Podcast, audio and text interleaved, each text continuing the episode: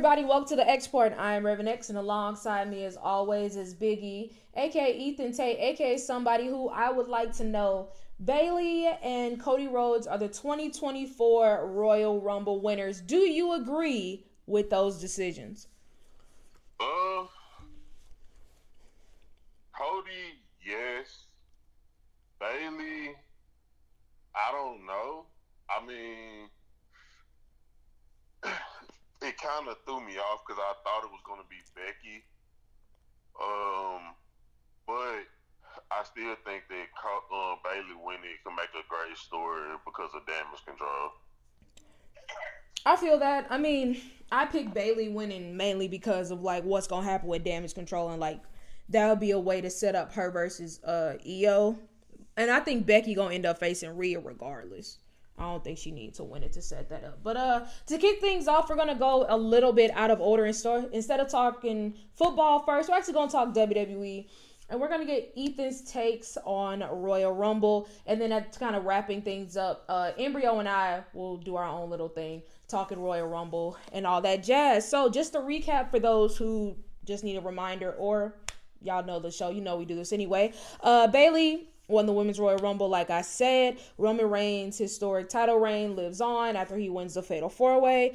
Uh, Kevin Owens loses by disqualification to Logan Paul, and Cody Rhodes becomes the first wrestler since Steve, Stone Cold Steve Austin to win back-to-back Royal Rumbles. Uh, Embryo got the dub at three and one. Actually, you and uh, Embryo both had a three and one record, but he got the win because of the tiebreaker. Because Jimmy Uso came out second in the Royal Rumble, and Chad Gable didn't come out at all. So he ended up getting the tiebreaker. But uh, what was your favorite match of the card?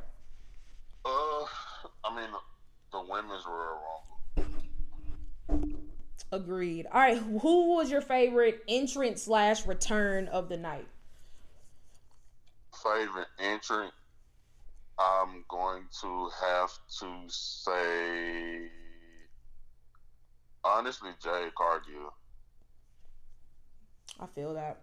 Uh, what about favorite moment? Jade Cargill dumping Nia Jax twice. That was a That's favorite moment. every injury because she, in my opinion, like the like both the women's match was better, but both ma- and both matches weren't like spectacular. The men's it was kind of like okay. Um, they the only return was Andrade and it's like he's cool, but he he's not like moving the needle of excitement in my opinion. But like when Jade Cargill got in, I was like, okay. And she had like a couple moments, like the thing with Bianca was cool, and then when she like legitimately picked up Nia Jackson, like slammed her and then threw her over the top rope, I was like, oh yeah, that's kind of dope. All right, who do you feel like increased and decreased their stock? increased, I am going to say Bron Breakker because in the men's rumble, he honestly had like my favorite moment when he went on like the Spirit Fest, especially when he speared uh, Ivar when he tried to do the um, the uh, springboard move. Mm-hmm. I thought that was dope. Decrease, I'm going to say Nia Jax. All right, if you could change one thing um, change one booking decision, what would it be? I could change one booking decision. What would it be? Um, let me see. Let me see. I honestly, I probably would have had KO win just because I don't, I don't want Logan Paul as a champion in WWE. Selfishly, for prediction reasons, I wish the same thing. Um, all right, what was your biggest WTF moment of the night? Jade Cargill dumping. nah, it really wasn't that many. Like in my opinion, and also I think it was hard because I think this is my first time ever watching like Royal Rumble. Period. Because I I didn't have like cable growing up, so I never got a chance to watch pay per views and all of that stuff. But in my opinion, it just really wasn't that many like spectacular moments. You can tell me if I'm if you don't feel the same way, but that's just what I felt. No, I would agree with you. I think like I said, me and Embryo probably do like more of a deep dive into everything later. But yeah, I agree with you. This was like it was a solid rumble, you know, like it wasn't spectacular, but it wasn't bad. So I'm with you. Like it really wasn't nothing that like really blew my mind. Um, all right. So last but not least, how would you grade the show? I give it. I give it a C plus. That's real. But all right, let's go ahead and uh, move on to the NFL side of things, starting with the college football player spotlight. Now, this is one of the biggest weeks of, of the draft process. Not only is the East West Shrine game taking place, but also the Senior Bowl is taking place. And so instead of just focus on just one prospect, let's talk about the prospects that uh, we are most looking forward to looking at and watching this week. Um, I'll start things off uh, with the East West Shrine game. Offensively, I'm watching Memphis running back Blake Watson. He had a really good year in his sole year at Memphis after transferring from Old Dominion. And I mean, one thing about Memphis is they can push out some really, really good running backs, whether it be Tony Pollard, uh, Darrell Henderson, who's had some shown some nice moments with the Rams, or Antonio Gibson, who I want to say is going to be a free agent, but has had a really, really good first few years of his career with the Washington Commanders. I think that Blake Watson can definitely be um, in that same conversation, and with a good showing uh, this week at the Shrine game. I think that he could raise his draft stock. And then uh, defensively, I'm going Colorado State defensive end Mo Kamara. Um, a guy who I'm sure a lot of people finally got a big introduction to when Colorado and Colorado State played in that insane game. Um, but he was all over Shedeur Sanders. And I mean, again, nobody's really checking for Colorado State like that, but he had a really, really, really good season. I mean, he's just been one of the most consistent edge rushers in the company. I mean, in the country. So I'd say those are two guys that um, I'm watching. And if you don't have any prospects, it's cool. We can just move on to the Senior Bowl. Uh, for me, obviously I'm gonna watch Blake Watson. He running back for Tigers. My city, um, I gotta show him some love. I don't really have any other defensive prospects. All right, and then moving on to the Senior Bowl. Um, offensively, I'm watching quarterback Michael Penix Jr. I mean, I know it's very early in the draft process, but most mock drafts have him maybe going in the second round. Typically, you know, you'll get the Williams, the Maye, the Daniels, and maybe even a Bo Nix or uh, JJ McCarthy thrown into the mix. But he, speaking of Michael Penix, really hasn't gotten that first round buzz. I'm not sure if a really strong outing at the Senior Bowl will solidify him as a first round prospect, but I definitely think it'll cause some front offices to think about it.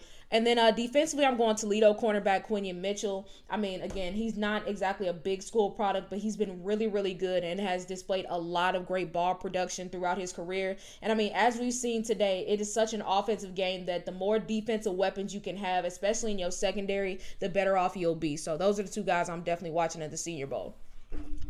Uh, for me, offensively, I agree with you with uh, Michael Penix defensively, I'm looking at Texas D tackle. Um, I just lost his T'Vondre name. Sweat or uh, Byron. T'Vondre Sweat. Okay. Yeah, I mean, the best part of the Texas Longhorns defense this year was that uh, defensive tackle you I can't even talk defensive tackle duo with uh Sweat and Murphy, and I think they're both at the Senior Bowl, so it'll be interesting to see which one of those two like raise their stock more. But all right, let's go ahead and move on. Let's talk some NFL action, more specifically, recapping the AFC and NFC championships of this past weekend. Uh, for the what fourth time in the last five years, the Kansas City Chiefs are headed to the Super Bowl after defeating my Baltimore Ravens 17 to 10. And I saw this post on Instagram and it got me to thinking is Lamar Jackson the NFL's version of Joel Embiid?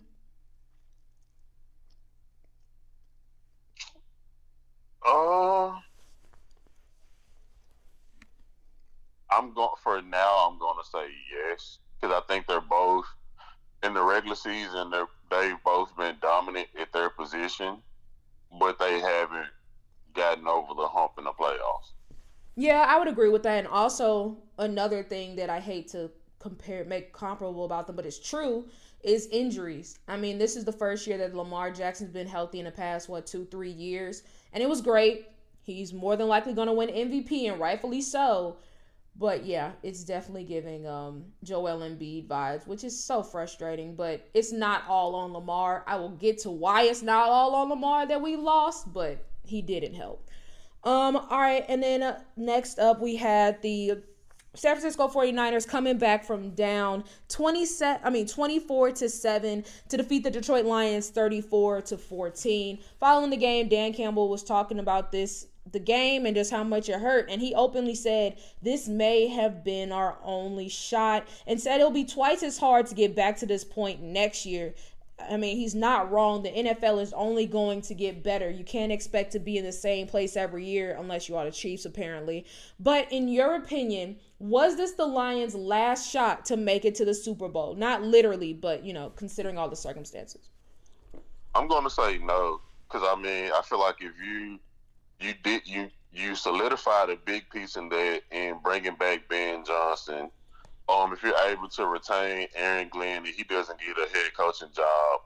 I think you keep the same coaching staff if you're able to keep the most of their roster intact and maybe make a couple improvements, especially um, getting a secondary receiver to be alongside Amon Ra, and you get like some some pass rush help for Aidan Hutchinson and maybe a linebacker or two. Like I can see them I can see them back in the same position. I'm not gonna say next year, but I can see them in the same position um, within like the next three to four years. Yeah, I'd agree with that because a lot of the people, you know, are pretty much locked down, like with in terms of contract. Like Aidan Hutchinson's not going anywhere. Amon Ra has time. Um, Jahmyr Gibbs is another one. Dave Montgomery. A lot of that offensive line is still standing pat. I mean, you got to figure out Jared Goff, but I think he has at least one more year under contract. But I'm gonna disagree with you on the linebackers. I would say swap investing in linebacker and invest in some corners because that secondary is bad, like really, really bad. Um, and then yeah, get a like you said, get another pass rusher with Aidan Hutchinson. And I think that really the offense is fine. Like aside from needing another wide receiver, everything else you bring in another quality receiver, you make it a trio with Amon Rod, Jameson Williams, and whoever else you bring in. And then that defense, you get some more juice in that secondary and another edge rusher. I think the Lions have a really, really promising future like you said, I don't know if I think it's going to be next year per se, but I do think that they've cemented themselves as a playoff threat um, for years to come. And I mean, when was the last time you could say that about the Detroit Lions? All right, let's go ahead and move on to our top three takeaways of the week. Uh, you can start us off at number three. Number three, um, everybody's made made a big hoopla about Dan Campbell going for it on fourth down. But in my opinion, the thing that really cost them the game was they stopped running the ball. Like the Lions throughout the whole course of this season and playoffs, their identity was built on running the ball. And even in the first half of the game, they ran the ball to a successful clip. And once the second half hit, they stopped doing it. And I think that was their biggest downfall. Number three for me is while I know that a lot of people are hyping up Brock Purdy right now, and and it's fair. I mean, he helped get the team, speaking of 49ers, like back into the mix, got them where they need to be. They end up pulling it out. I don't think he's elite. You're not gonna hear me say that, but I do think that he has he's beating the uh, game manager allegations. Obviously, if he doesn't have a good showing in the Super Bowl, that's to be one thing. And we're to be racked back in that situation. But I do think that the way that Brock Purdy was able to handle himself with poise, being down by that much, and just hitting his targets, and obviously it did lead result in some miraculous plays by Brandon Aiyuk and the uh, George Kittle and Deebo just fighting through some pain and just getting open. Like props to them. But I'm gonna give Brock Purdy his credit. He had a really really big game, and I don't think it now it's fair to call him a game manager. Uh, for me, number two, it is the 49ers. Like,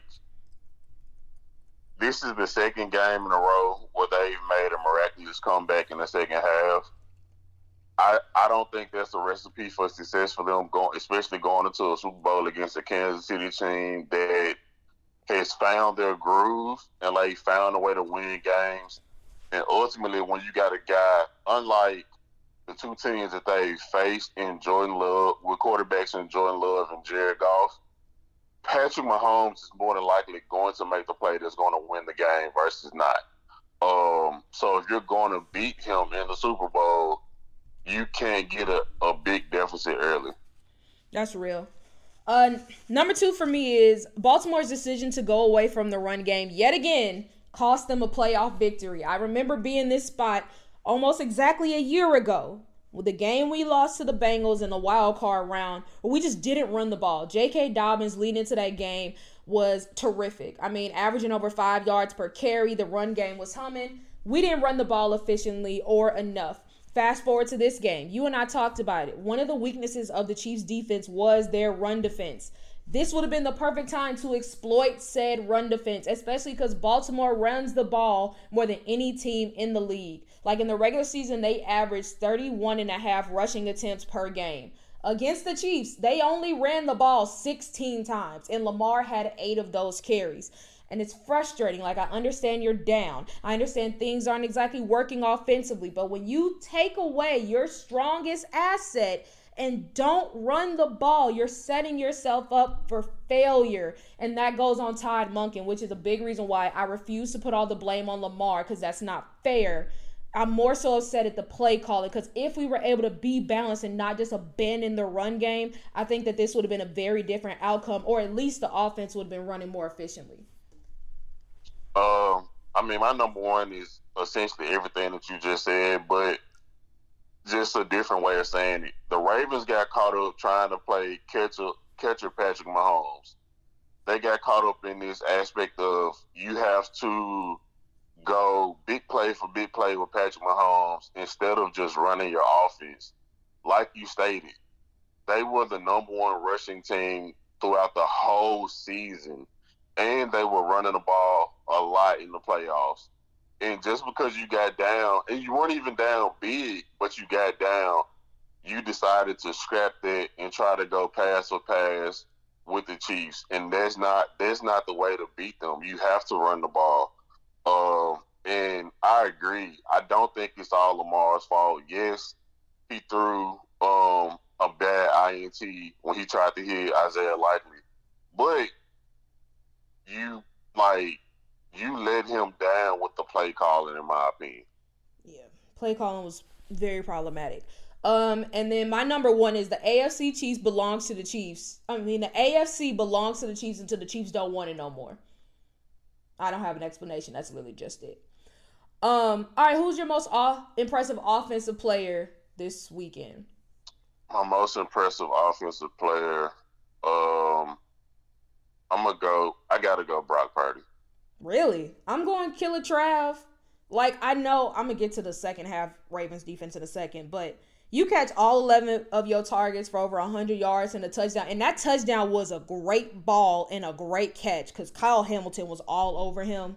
And then like that third down play, I mean, definitely Killer Trav. Nobody else on the Chiefs offense did anything, but he did enough. All right, who's your most uh, impressive defensive player? Kyle Hamilton. I love that guy. I just said the Ravens second half defense. No points scored. You called it. The Chiefs didn't score over 17 points. That proved to be enough, unfortunately.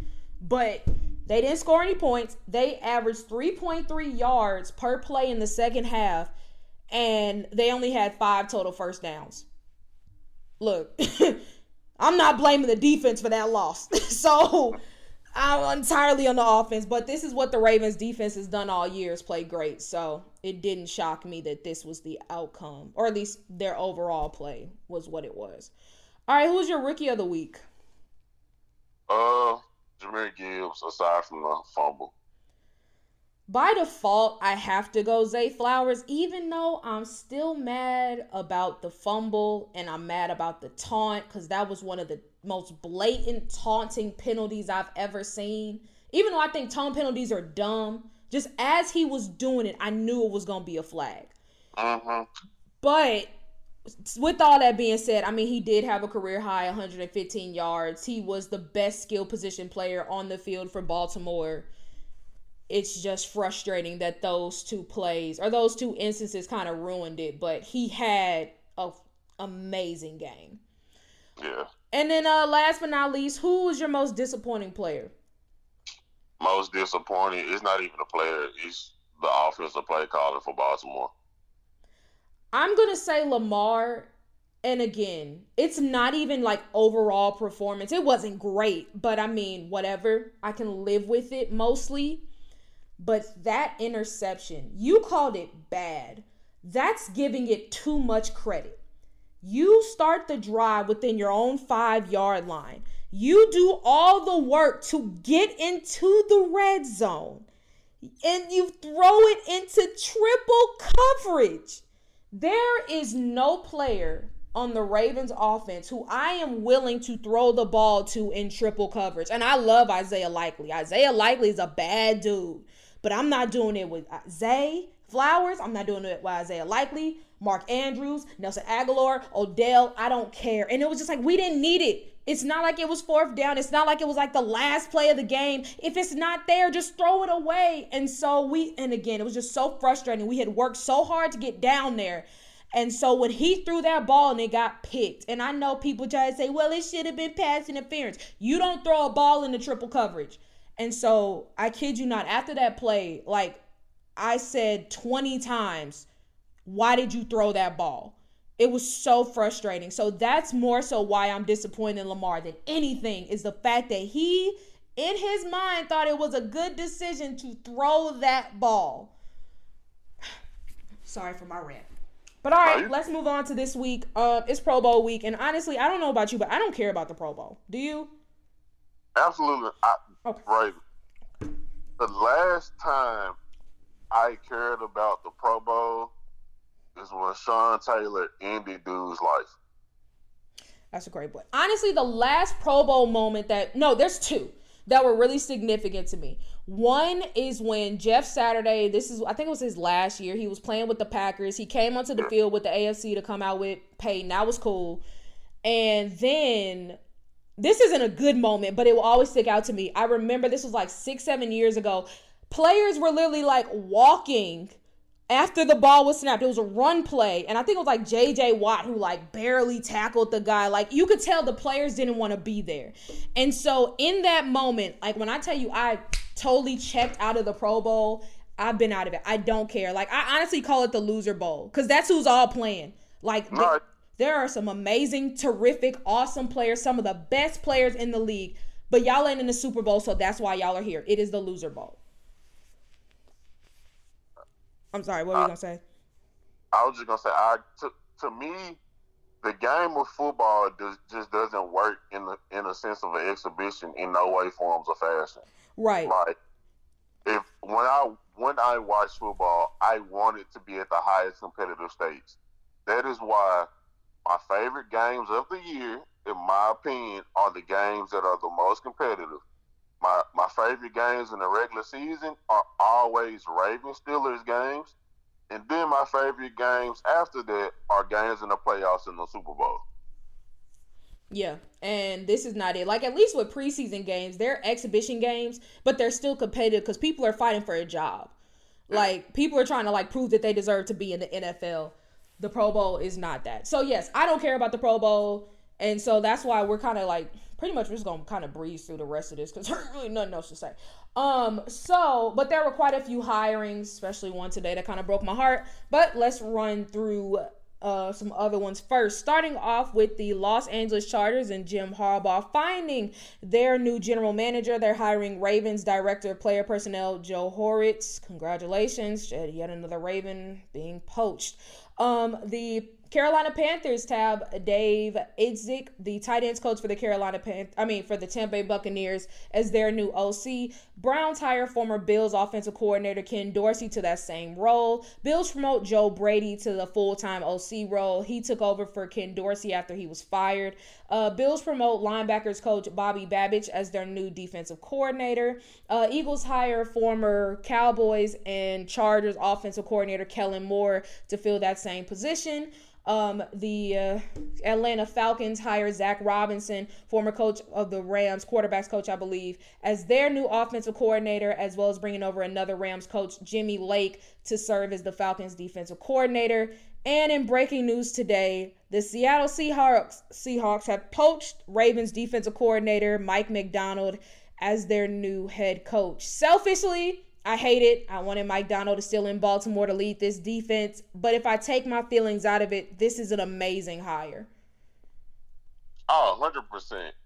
Uh, I think it's a great hire.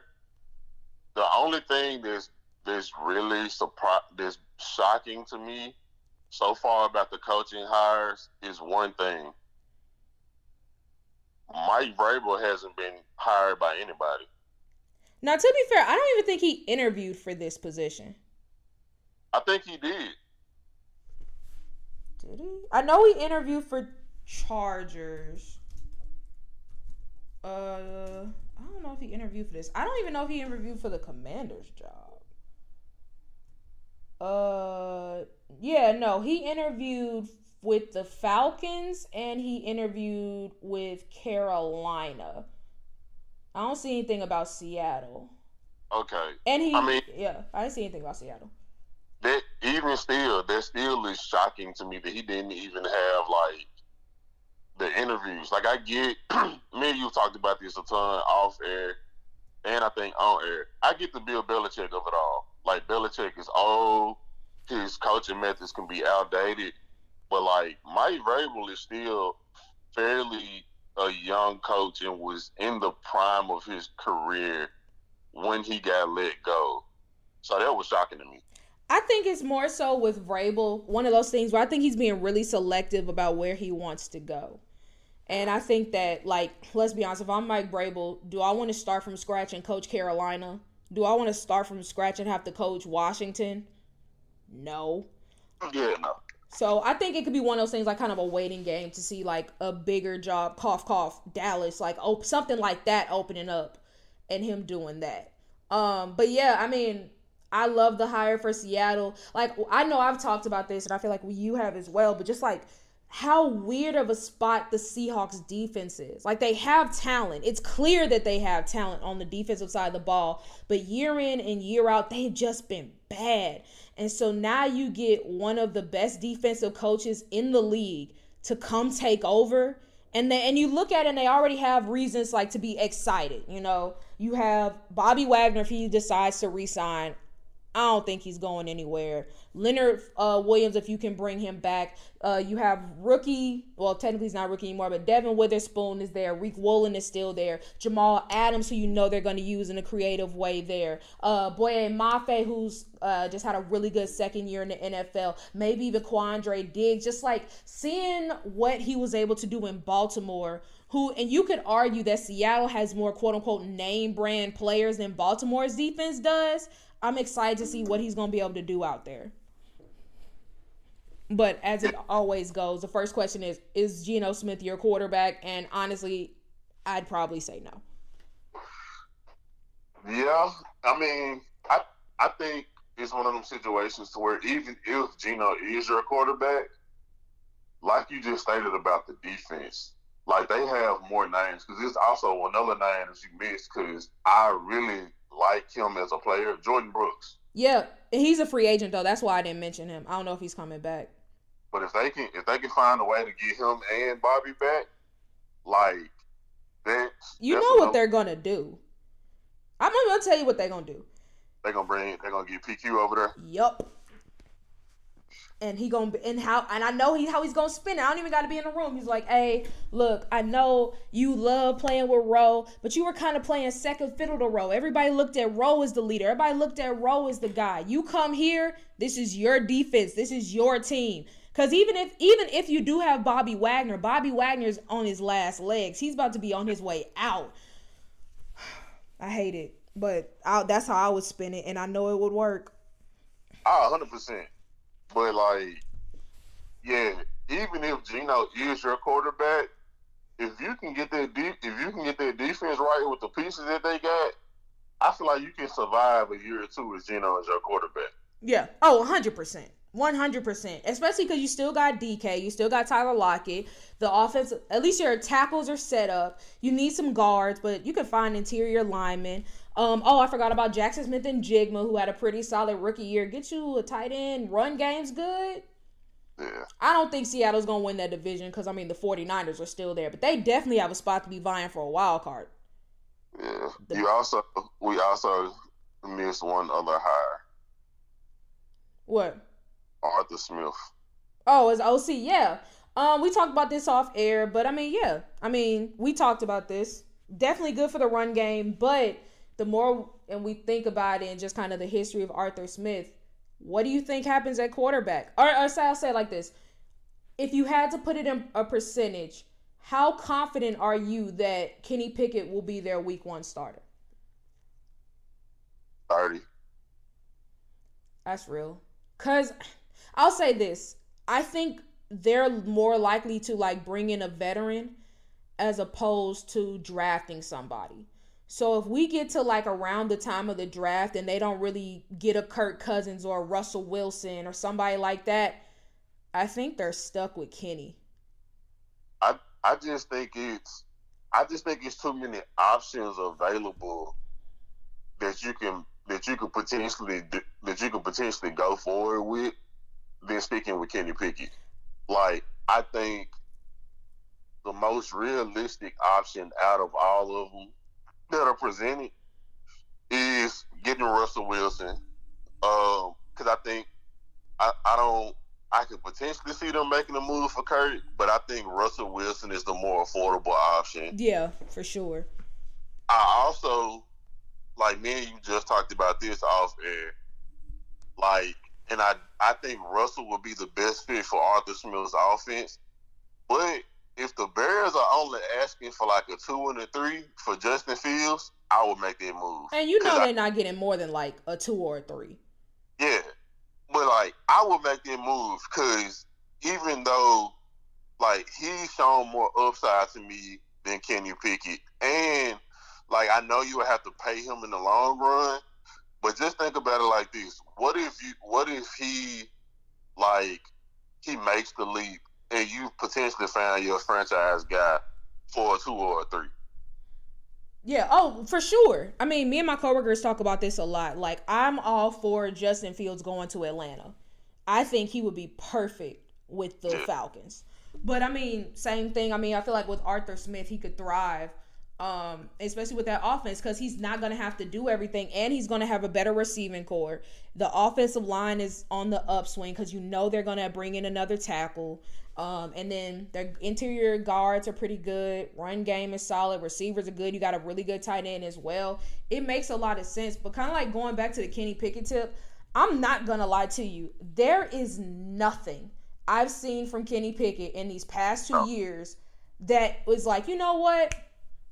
He's a franchise quarterback. I like him. I'm a ride with him. I haven't seen anything that has made me feel like that, and that's not even being biased. The the only is the only thing that Kenny Pickett had has had going for him is that he's had a couple comebacks in games late in fourth quarters. But in my mind, I don't want to have I don't want a quarterback that's going to rise to the occasion in the fourth quarter every game. Like I want a guy like I want some victories where I know I won before the fourth quarter even hits. Right. And I think I think you can get that in Russell Wilson. And honestly, I feel like the way Justin Fields played towards the back half of the season, if you get that going for a full season and you pair that with the run game and you pair that with the weapons that the Steelers have, I would take that over Kenny Pickett any day. Yeah, it's just it's nothing about Kenny Pickett that inspires me. Like looking at the numbers last year, because uh, off air you mentioned like if you could get 20 to 25 touchdowns out of him, that would be something. He has six touchdowns last year. Yeah. And four interceptions. And he started what? I know he got hurt, but still, he took snaps and started 12 games. And you can't do better than six touchdowns? Yeah. Nah, I'm good. Hard enough for me. I'm good. I, I think Mason Rudolph had more touchdowns than him in like what? Yeah. How many games? I'm I'm going to look this up because I I do think you are right. Um let, I'm gonna look this up in the mean in between time. But yeah, no, it's it's bad, and it just I just I just don't see anything, and it's crazy because I can say what I want about Ben Roethlisberger, but I get at the this feels like Mason, I mean not Mason. Kenny Pickett feels the same as ben, Big Ben in his last couple years. Yeah. It doesn't feel like there's a shift. And he's significantly younger. He's not as beat up and ba- battered and bruised. And yet, here we go. But um, so he had, including the playoffs, he had five touchdowns in So, four starts. And Kenny had Six. six, and Six and uh twelve. oh yeah, no, Yeah. he got a no. It's over with. Yeah, yeah. So, I yeah, if I were if I were Pittsburgh, my my thought process is I'm either going for Russell or I'm trying to get Justin Fields. I'm getting somebody. You're not. You're not going to be my starting quarterback. like it's, it's just not happening. Like Kenny, you can be a backup, but yeah, Yeah. that's that's the best I got for you. Because offensively, they need a tackle and they and they need a they need a center because they the, uh James Mason Cole wasn't it. No, yeah. Uh, well, James Daniels started at center, I believe. Right? Am I tripping? Was I think he came on towards the end, like he came on. I don't think he started the Okay, he, he played guard primarily with this with y'all. Okay, but um, yeah, no, no, no. Offensive line, like, definitely need work. Like, obviously, you just drafted Broderick Jones. He's not going nowhere. Isaac Seumalo, you just paid him. He ain't going nowhere. Dan Moore is not it at left tackle. He, he gotta go. yeah, he got to go. He, Like you, he gotta go. you just need a you need a tackle and you need a center, and like it's a good center out of Oregon that you might can get in the uh Jackson around Powers. draft. You might can get him, and you might be looking free agency to address tackle. Yeah. It well, I think they probably do the draft. Like I see that first round pick being used on a lineman. And then Yeah. moving, uh depending on who they get, moving Broderick to left tackle and whoever they draft to right. Yeah, no, they the Steelers got options. But it kind of goes back and again, a lot of talk about the Steelers, but like it'd be one thing if they didn't have like offensive weapons. If let's say their offense was like the Titans, no disrespect if Kenny Pickett only has six touchdowns and he look at the receivers he was throwing to in Tennessee compared to Pittsburgh, I'd be like, I would give him like a little bit more of a pass. Yeah, But you have way more talent. And this is what you do. Come on now. So Yeah. yeah, Kenny's gotta go. Selfishly, I hope y'all keep him. I, I want him to stay in Pittsburgh. But if I'm looking at it from like just a football fan standpoint, nah, he gotta you ain't gotta go home, but you gotta get up out of here. But uh all right, let's go ahead and uh move on to NBA. Obviously, we'll save all NFL award predictions and Super Bowl stuff for next week. Um, so let's talk NBA. Starting off with our Mamba players of the week. Um, out of the Eastern Conference, I'm going Jalen Brunson. yeah, me too. Uh, my Western Mamba of the week is Luka Doncic, Yeah, and then rookie Mamba is Wemby. We three for three. Three for three. All right, bet. Let's talk top three takeaways. Um, number three for me this time next week, the Lakers roster is going to look different. Why? Because LeGM said so. I know LeBron can be quick to be like, "Oh, I'm not a general manager. I'm just a player." Blah blah blah. It's like this with most star players and star athletes. If you want somebody's gone and you are the star, the face of the franchise, more times than not, that person is going to be gone. And when you're in LeBron and you're LeBron James, it's an entirely different level of that. And so yeah, this Lakers team that we've seen that's been getting shellacked, what we lost to the Rockets and we just lost to the Hawks last night. Yeah, this team is gonna look very different in the next few days. Oh yeah, hundred percent. That's my number. I was just gonna piggyback off you for number three. This thing gonna look completely different. And I saw something that I don't know. It's that was like it's starting to become the cycle of the Lakers. Beginning of the season, uh, they they made the moves in the off season slash trade deadline before. Mm-hmm. They're gonna look good. Regular season start. Uh then they need to make the moves. They make some moves. The Lakers won the trade deadline, playoffs hit. They lose. I don't know if there's gonna be the same thing. Cause I think in this off season, I mean I think this trade line they gonna finally get like a viable, realistic third option that can really help. But this team ain't gonna be the same come a week from now. Can't be. Uh, number two for me is I don't think that the Knicks are gonna win a ring or anything, but this feels like the best Knicks team that we've seen in a long time. Like Jalen Brunson, like I said, he's my Eastern Mamba of the week. He's been playing lights out. And it seems like Tom Thibodeau has really got this team finally clicking on all cylinders. And I think that's probably in large part due to the OG Anunoby trade, just bringing a guy like him in. It kind of helps steady the ship and kind of bring in some consistency into this lineup. And then Julius Randle's handling his business. Josh Hart is being a solid presence off the bench. Like, just the role players are doing what they need to do. And again, I'm not a Knicks fan by any means, but this current Knicks squad, I think, is a reason for hope. Maybe not this year, but in the near future.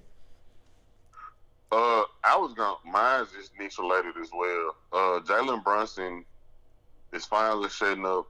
Not even shedding up, but the whole the Knicks need a superstar. I think that narrative is starting to quiet because Jalen Brunson is becoming the superstar that they've needed this whole time. Facts. Um, and then uh, number one for me, fair or not, Joel MVP's case is more than likely closed. I said more than likely. I don't think he's gonna win it, and it has nothing necessarily to do with him and his talent. I just think with the new rule and with the what knee injury he suffered last night, he was already on the brink of being ineligible. I just think it's gonna be closed shut. And obviously, we're gonna get to that more later on in the show, but I I I don't think he's gonna win MVP, and it's not gonna be necessarily his fault. My number one this time next year, those same rules that we're we're referencing will not be in place. No, no, nah, they're not. like again, we can we're we're gonna talk about it more later, but yeah, I I totally agree.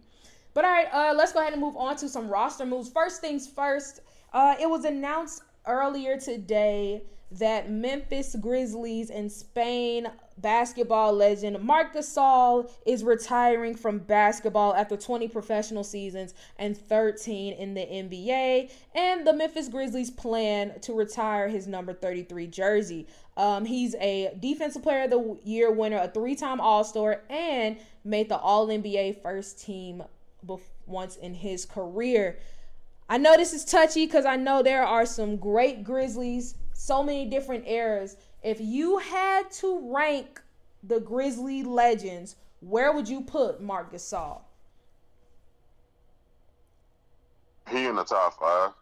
Um, I I'm gonna try. I actually go in order. In my in in my personal opinion, I would say Z-Bo, Ta, Mark, Mike, Ja. Okay, I'm interested why why Tony over Conley? I that one is more of a personal. Thing. Okay, just because his style I, of play. I resonated more with Tony Allen than I did Mike Conley. That's real. So in some people's minds, you could flip flop, but I I resonated with TA more. And another thing is, I felt like out of those playoffs teams, like Tony Allen was the heart and soul of those teams, along with Z-Bo. I feel so that's that. why I got him too. That's real. That's real. But yeah, Marc Gasol, a terrific career. Congratulations on his retirement, and also I will always be friends with Marc Gasol. One because he's a fun basketball player, big fan, but also he was a catalyst in Pau Gasol eventually coming to Lakers. So always gonna be friends. Um, in other news, uh, Adam Silver, the NBA commissioner, has signed a contract extension that will keep him at the helm through the rest of the 2020s. Congratulations to him. I'm sure he got a bag that we will never know about. And then lastly, this isn't necessarily news, but the NBA trade de- trade deadline is going to be February 8th. As of right now, we're recording this on January 31st, so eight days from now. And y'all know we love to do some predictions, so top three uh, trade predictions ahead of the deadline. It doesn't necessarily have to be a specific player, just some things that we think are gonna happen. Um, like for example, I'll, I'll start off with my number three. Uh, with the 76ers unsure of Joel Embiid's injury status, I think that they are finally going to pull the trigger on bringing in Zach LaVine. Oh, you talking about trades? Yeah, like trade deadline stuff, stuff we think going to end up happening. I think I'm gonna go with the 76ers as well. I don't think they're gonna bring in Zach. I think they're gonna bring in Demar. I can see that. And as crazy as this sounded, also wouldn't shock me if the Bulls go another year without trading nobody. Even though they should. Um, number two for me, I think that this is going to be the year that the Dallas Mavericks make a splash at the deadline. Don't ask me who, but I can see them potentially bringing in a big man, maybe a Jerami Grant, somebody like that, just so they can feel like they might have that quote unquote big three or at least that solid trio that they think can finally get them over that playoff hump and potentially make a run at it.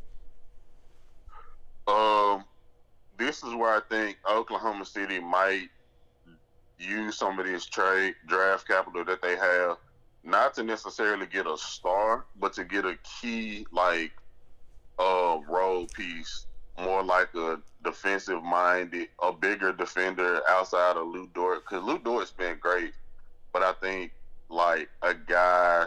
I'm not gonna say like a Mikal Bridges because I don't think Brooklyn's gonna come off of him, but a guy in there similar mold of like a Mikal Bridges or OG Anunoby even though it's free, Mikal Bridges. Because low key, I felt bad for him when uh it was what a Knicks and Nets game, and he was like, "It's crazy, it's a home game, but it feels like an away game." Like, it's not. Let's be honest, the Nets not winning none. Like, free, free Mikal Bridges. I hope he goes to the Grizzlies. Boy, I'd be so happy. I would. Let's let's make it happen. I don't, it's not gonna happen this year, but you know, one day. Um, and then number one, I alluded to it with the takeaways that the Lakers are gonna be different um, come this time next week.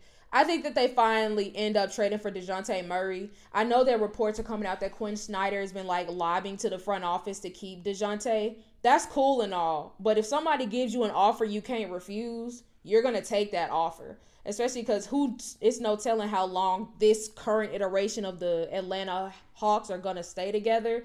So yeah, I think DeJounte eventually becomes a Laker. Same. But all right, let's go ahead and move on to some All Star Weekend updates. This might be, I normally don't really care that much about All Star Weekend, but this actually sounds cool. Um, Steph Curry and Sabrina Ionescu will go head to head in the first NBA versus WNBA three point challenge during the All Star game. Uh, Sabrina Ionescu during All Star Weekend in the in WNBA broke the record for most points during the three point contest, and Steph wants to see if he has what it takes to beat her. I think that's gonna be fun. I think Steph wins, but barely. I'm gonna go. I'm gonna go the opposite route. I think Sabrina gonna win. I would love that. That would actually be terrific for the WNBA. And then, um, now I'm not gonna. I'm gonna snitch on myself. Did they do this last year where they drafted for the Rising Star teams, or was it like Team World versus Team USA?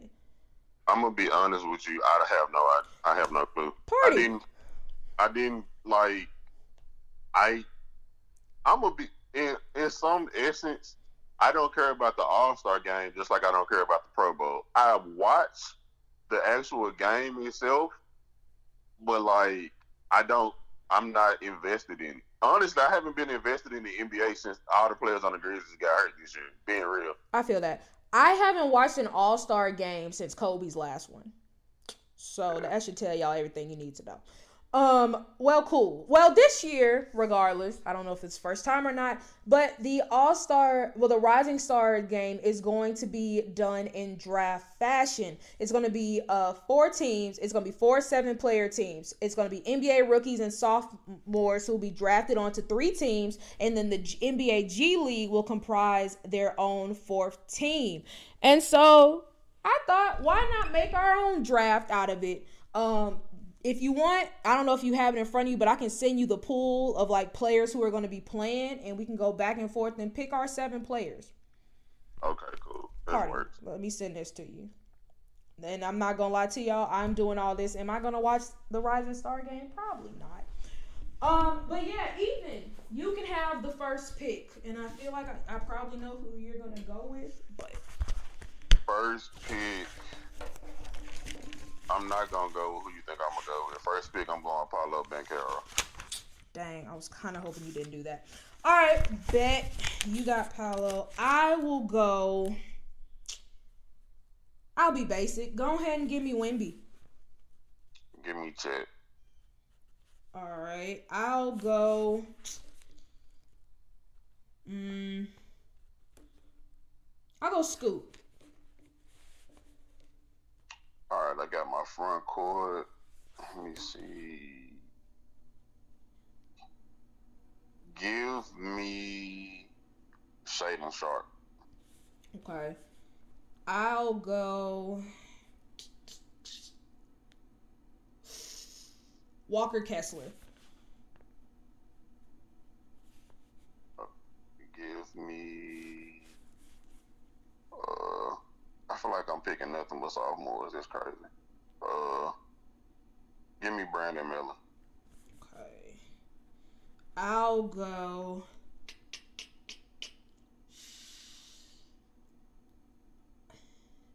I'm gonna go Keegan Murray. I'm gonna go Jaden Ivey. Okay. Let's see. I got my small. I probably should go ahead and give me a point. Dang. Um. I'll go Jaime Jaquez. I'm gonna go Keyonte George. I will go. Uh, Jalen Williams. And you got one more player. One more player. I am going to go Jordan Hawkins. And my last pick will be. I'll go. I'll go Bennedict Mathurin. So the teams are. You got Paolo Banchero, Banchero, sorry, Chet Holmgren, uh, Shaedon Sharpe, Brandon Miller, Jaden Ivey, Keyonte George, and Jordan Hawkins. And my team is Victor Wembanyama, Scoot Henderson, Walker Kessler, Keegan Murray, Jaime Jaquez, Jalen Williams, and Bennedict Mathurin. It'll be interesting to see how the actual team set up because I know two of the coaches are Tamika Catchings and Paul Pau Gasol. I don't remember who the other two t- coaches are. But it'll be interesting to see how that all shakes out. And then, um, what was I gonna say? All Star Game is back to East West format. They haven't listed like who the reserves are gonna be, but I'm not gonna lie. This last week did kind of reaffirm that Jalen Brunson should have been a starter. Yeah. All right, last thing. Uh, well, last couple things before we move on to a Rumble recap featuring Embryo. Uh, starting things off with our game of believable or buffoonery. This past week has been a scoring flurry from Cats phony 62, Joel Embiid dropping 70, Luka had what 73, uh, Devin Booker has 62 everyone was scoring and scoring in bunches. And so it's got some players thinking that this could reach new heights, such as DeMar DeRozan says, somebody going to score 100 before this season is over.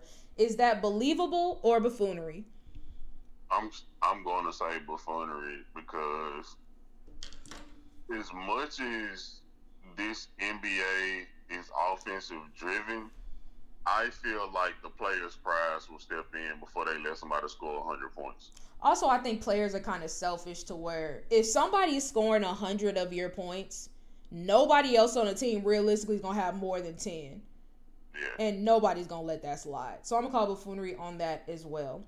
Um, next up, let's talk Joel Embiid, who, after putting forth a really dominant performance against the Nuggets in Philly a couple weeks back, he was unable to play in their rematch in Denver. Um, apparently, he wasn't on the injury report until 15 minutes before the game and ended up not playing, leading to an investigation by the NBA. Michael Malone, head coach of the Denver Nuggets, said, I don't know how you go from being active, available to out. I'm sure the league will do their due diligence because that's frowned upon.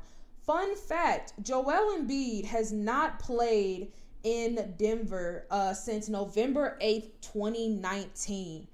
And it's got people thinking is Joel Embiid ducking the Denver Nuggets? Um, I don't. I'm going to say buffoonery, simply because like whenever whenever they played like in Philly, he still give he still get them the business. Yeah. Like the, I'm sorry, keep going. no, I was gonna say like the last game, even like he dropped what forty and twenty or forty and eighteen. I think like forty three and eighteen. Yeah, so like, and I, I even if they lost, like it ain't like he's he's like getting dominated. Yes, the Joker I think had like 27, 20 and some assists, but in my mind, it's a it's that in my mind when I think of superstars, that is the most even matchup out of superstars in the whole NBA for a position. Yeah, agreed. So yeah, I'm gonna say buffoonery as well. I mean, I'm sure it's gonna get to the talking points, and it's it's a fair conversation. But at the end of the day, it'd be one thing if he didn't play them at all. Like, but he has played the Nuggets. He just hasn't played them in Denver. Maybe it's an altitude thing or whatever. But I'm gonna say buffoonery. I don't think he's ducking the smoke. Um, so following Luka's great 63 point game this past, well, 73 point game this past Friday. He got a lot of praise, uh, specifically from his head coach, Jason Kidd, who said he's better than Dirk. He's in the atmosphere of MJ, the best to ever do it, LeBron, Kobe. We're not even going to get into the whole GOAT debate because that's false, but it does inspire an interesting question about who is the better player for the Mavericks, Luka Doncic or Dirk Nowitzki. I'm going Dirk to Luka win a title. Agreed. Like I think that I'll say this in terms of being more talented. I'm not gonna lie. Obviously, Luka's more talented. I prefer Dirk Nowitzki as a player, but nobody can deny Luka's talent. But until you bring me a ring, it doesn't matter.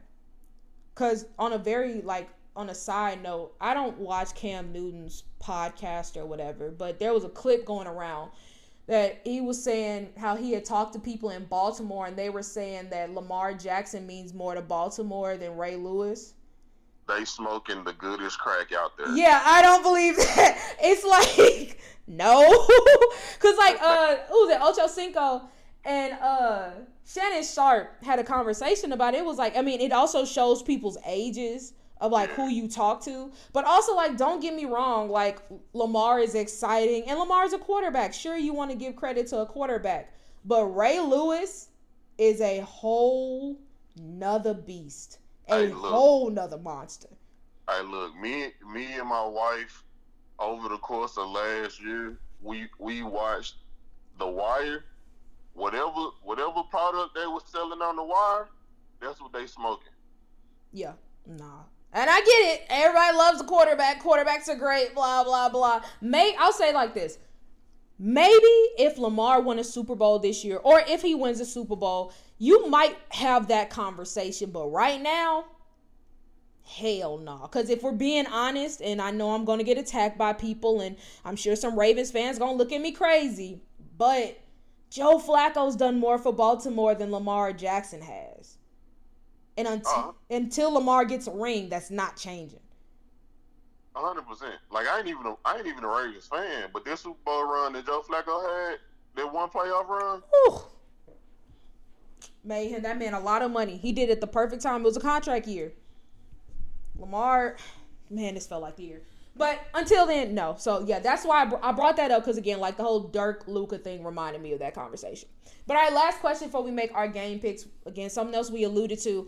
But before the season started, the NBA um, announced a rule that tried to discourage play player management. I mean, load management. And essentially, the ru- rule is players have to play at least 65 games in order to be in. El- I mean, eligible for postseason awards like MVP all NBA teams, defensive player of the year, uh, rookie of the year, things like that. And at the time, it sounded like a good idea until the games actually started and some of the top players have been missing significant action. A prime example is Joel Embiid, who many would say right now is the MVP pay favorite, and rightfully so. However, he's already missed 12 games and you can't miss more than 17 to be eligible for postseason awards. Tyrese Halliburton is in the same boat. He's also missed 12 games and he only has five more games to spare. Um, other players who are close to the brink Jimmy Butler, who's missed 15, Jamal Murray, who's missed 14, Bam Adebayo, who's missed 10.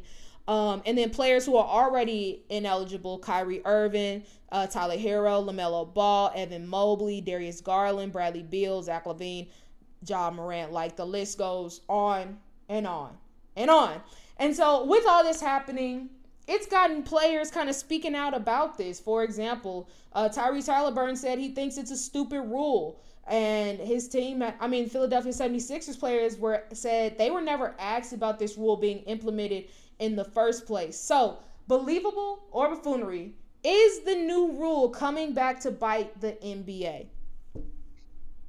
Yeah, I think so. Because, I mean, I think the thing of it is they implemented that rule to stop load management, but it also it's an 82 game season. People are going to have legitimate injuries. So like you're on one hand, like let's take the Clippers for instance, because they I feel like the rule was really implemented for them, yeah, for them.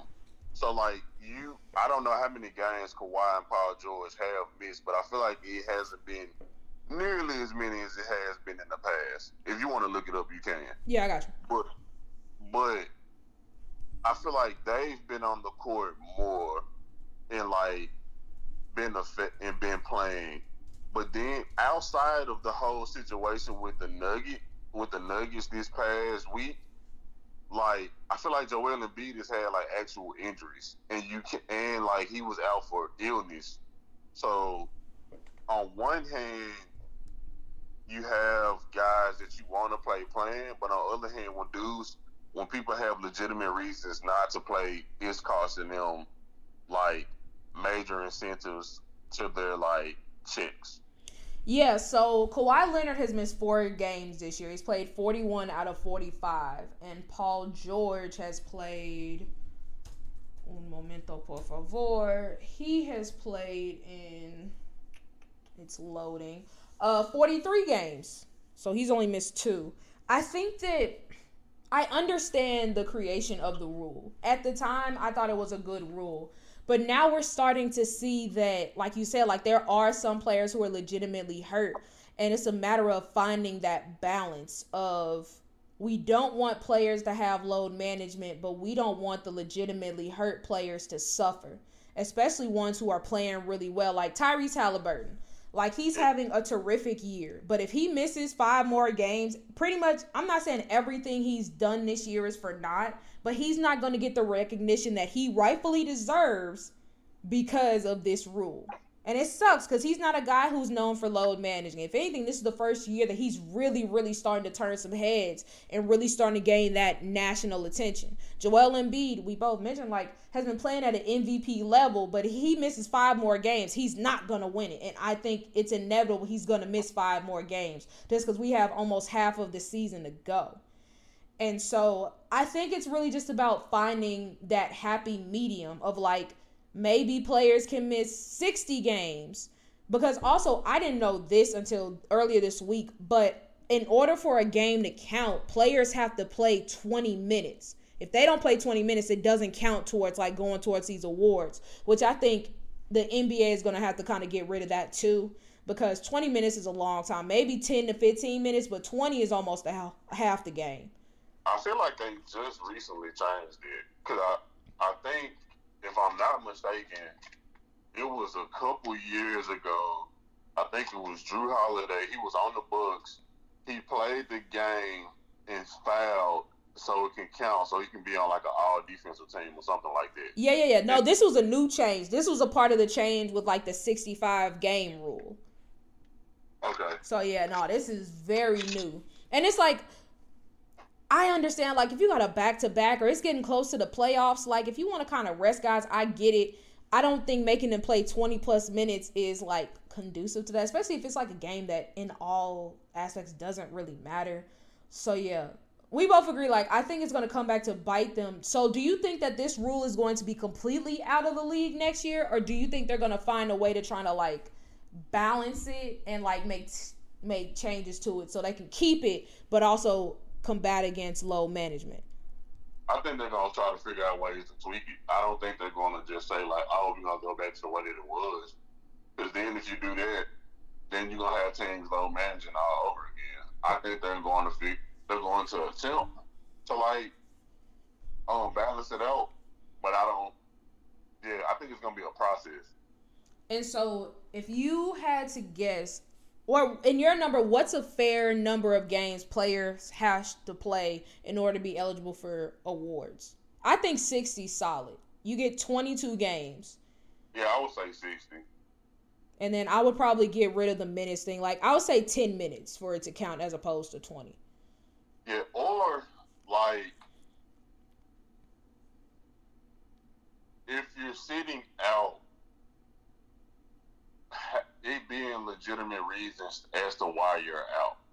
Like, like, like let's take the Clippers for not even the Clippers. Let's take the Grizzlies for example. Before, like I'll say last season, before um like this season when everybody got hurt, it was times where dudes were sitting out for thigh soreness and stuff like that. Like if you don't sit out, like it has to be like listed as a legitimate reason. And I know you can finagle it. I still agree with you with the sixty, but like let your reasons that you're sitting out be actual reasons and not so that you can actually play. I think it'll be interesting to see like how not how the NBA polices it, but how do you prove somebody's got a legitimate injury? You know what I'm saying? Because like there's 30 NBA teams. You can't send a doctor out to every team to make sure whoever whatever player it is, like if they say they're hurt that you legitimately check and see that they're actually hurt. You know what I mean? Like a Joel Embiid situation versus the Nuggets. Like him ending up on the practice uh, the injury report 15 minutes before the game you can't immediately check that. And so it'll be interesting, like not saying players and teams are lying, but it'll be interesting to see how the NBA like deals with that going forward because it does have a load management problem. You do need the best players on the court, but there has to be a happy medium. But you, then again, you're never going to please everybody. Somebody's going to have something to say about it regardless of what you do. But I think 65 is proving this year that it's not working. Yeah. But all right, let's make our nightly game predictions. Uh, starting off with the the uh, Chicago Bulls versus Charlotte Hornets. I got Bulls. Bulls. Los Angeles Clippers versus the Washington Wizards. I got Clippers. Clippers. Detroit Pistons versus the Cleveland Cavaliers. I got Cavs. Cavs. Sacramento Kings versus the Miami Heat. I'm going Heat. Kings. Uh, New Orleans Pelicans versus the Houston Rockets. Um, flips coin. I'll go Pelicans. Rockets. Dallas Mavericks versus the Minnesota Timberwolves. I don't think Kyrie Irving is playing, so I'm gonna go Timberwolves.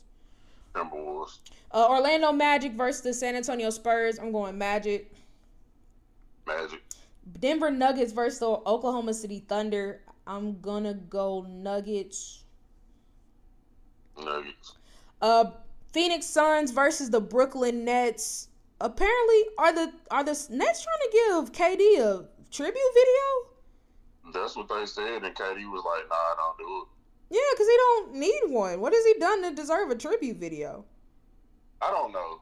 I'm so I I think earlier I mentioned because the, a big another reason why I'm starting to like like not like football is becoming my main sport. A big part of it is I feel like the NBA does a lot of unnecessary things. Like you're giving you're giving this man. It'll be different if you say like, "Hey, if it was like KD and OKC." Right. I'll even say KD and, Golden State. For I mean, sure, he, he won rings. But this is the dude that I mean, he yes, you can say he almost took y'all to the NBA Finals if his foot was a half inch smaller. But like KD didn't do nothing to deserve no tribute video. Like people just getting random tribute videos. You can't play defense in the NBA. Like I'm, I'm going to be honest. From the bat, from the from a basketball standpoint, the NBA has turned me into the old man on the lawn to an extent. I get it. I get it. Like, I mean, football's always been my favorite sport, but the game has just changed so much. And it's just like everything's a foul. You can't play defense. Nobody everybody's just chucking up threes. Like it's just There's no variety. None. Every team plays almost exactly the same way. And the only outliers, in my opinion, are the 76ers and the Nuggets because they have generational talents at, at center. Yeah. Yeah. I I totally agree with you. Like, and I, I would even give the Nets a pass. It'd be one thing if like KD started his career in Brooklyn and moved on, but he was there. Was he even there three seasons? Like, let me rephrase that. Did he actually play three seasons? Because I know his first year there he didn't play. I think at best he was there two and a half, and I don't even think he played two and a half seasons worth of games. Oh, I, I know he couldn't have because his first year when he left uh Golden State, he didn't play. I think his second year was the foot on the line, and then that next year, like halfway, like he got traded, right? Because this is his second year in Phoenix, right? I think so. Yeah, yeah. It Brooklyn, save y'all time. Don't don't make those media people have to come up with a video. What's the video gonna be? Like, that's silly. That's stupid. Um, yeah. On to other things. Uh, Dame is going back to Portland. I think for the first time since being traded. Um, Bucks versus Trailblazers. I got Bucks, obviously. Bucks. How many points you think Dame put up tonight? Uh, I'm gonna say, say like 26. Yeah, I don't think it's gonna be nothing too crazy. Um, I feel like I had another basketball question, but it just slipped my mind. But yeah, all right, now let's go ahead and move on to some WWE talk and uh, welcome Embryo onto the show. All right, now moving on to some WWE discussions. Y'all know we had to bring back my embryo, my embry bro, my embry ho. Chris Waters, how you doing, embryo? What's going on? I'm doing good. How you doing? Better now that I know more about you. Um, don't start. No, don't. I'm not. I'm not. I'm not. I, I said once we started this, that was done. Um, but yeah, Royal Rumble. I didn't even ask. I'm assuming you finished it because I know you didn't watch it live. Yeah, yeah, I finished it. I watched it in its entirety. Okay, party like a rock and a star. Uh, we're gonna get to that, but first we have to get through a domino effect that has come post WrestleMania. Uh, I mean not WrestleMania, good gosh, Royal Rumble, and that is the fact that CM Punk has torn his triceps during uh, the Men's Royal Rumble and is believed to be out for at least the next four to six months. For those of you who watch Raw, you saw him uh, open the show, and Drew McIntyre, being the great heel he is, like stomped on his arm, and uh, CM Punk essentially said, "Better luck next year." And so let's let's let's talk about the domino effect of this because I'm pretty sure all every wrestling fan in their mind said, okay, we're gonna get Roman and Cody, CM Punk and Seth. Now it's guaranteed we're not getting CM Punk and Seth. So let's start off with the Seth Rollins effect. I know we saw Cody like, I mean, I know we saw him in the ring with Cody and he was trying to tell Cody to challenge him. I think we can both agree Cody's not challenging him, right? Do we are we at that yeah, I agree. I agree. Okay. He did beat Seth what, three times? Two times, three? Yeah, and three? also like doesn't matter. But he was right. I'm sorry. Seth Rollins calling bringing up Hulk Hogan like bash the WWE Universal Undisputed whatever championship. That was my favorite part of Raw. Um, because you know, we know how we feel about Hulkamania. Um, so Domino effect. If not CM Punk, then who? I know we kind of talked about this off the show, but like we got what 60 some days to WrestleMania and Seth has to have an opponent assuming he is going to be good for Mania. Who is the next best option to face him? Yeah, we did talk about this, you know, and I've been saying, you know, we, this is just crazy because, like you said, Seth, CM Punk, perfect. Seth gets injured, yeah, and, I, and me thinking, me thinking, like, you know, hey, he, I, we're not, it's not guaranteed he can make it, but let's say he do, cool, still gonna be Steph, Steph and CM Punk. What CM Punk is injured?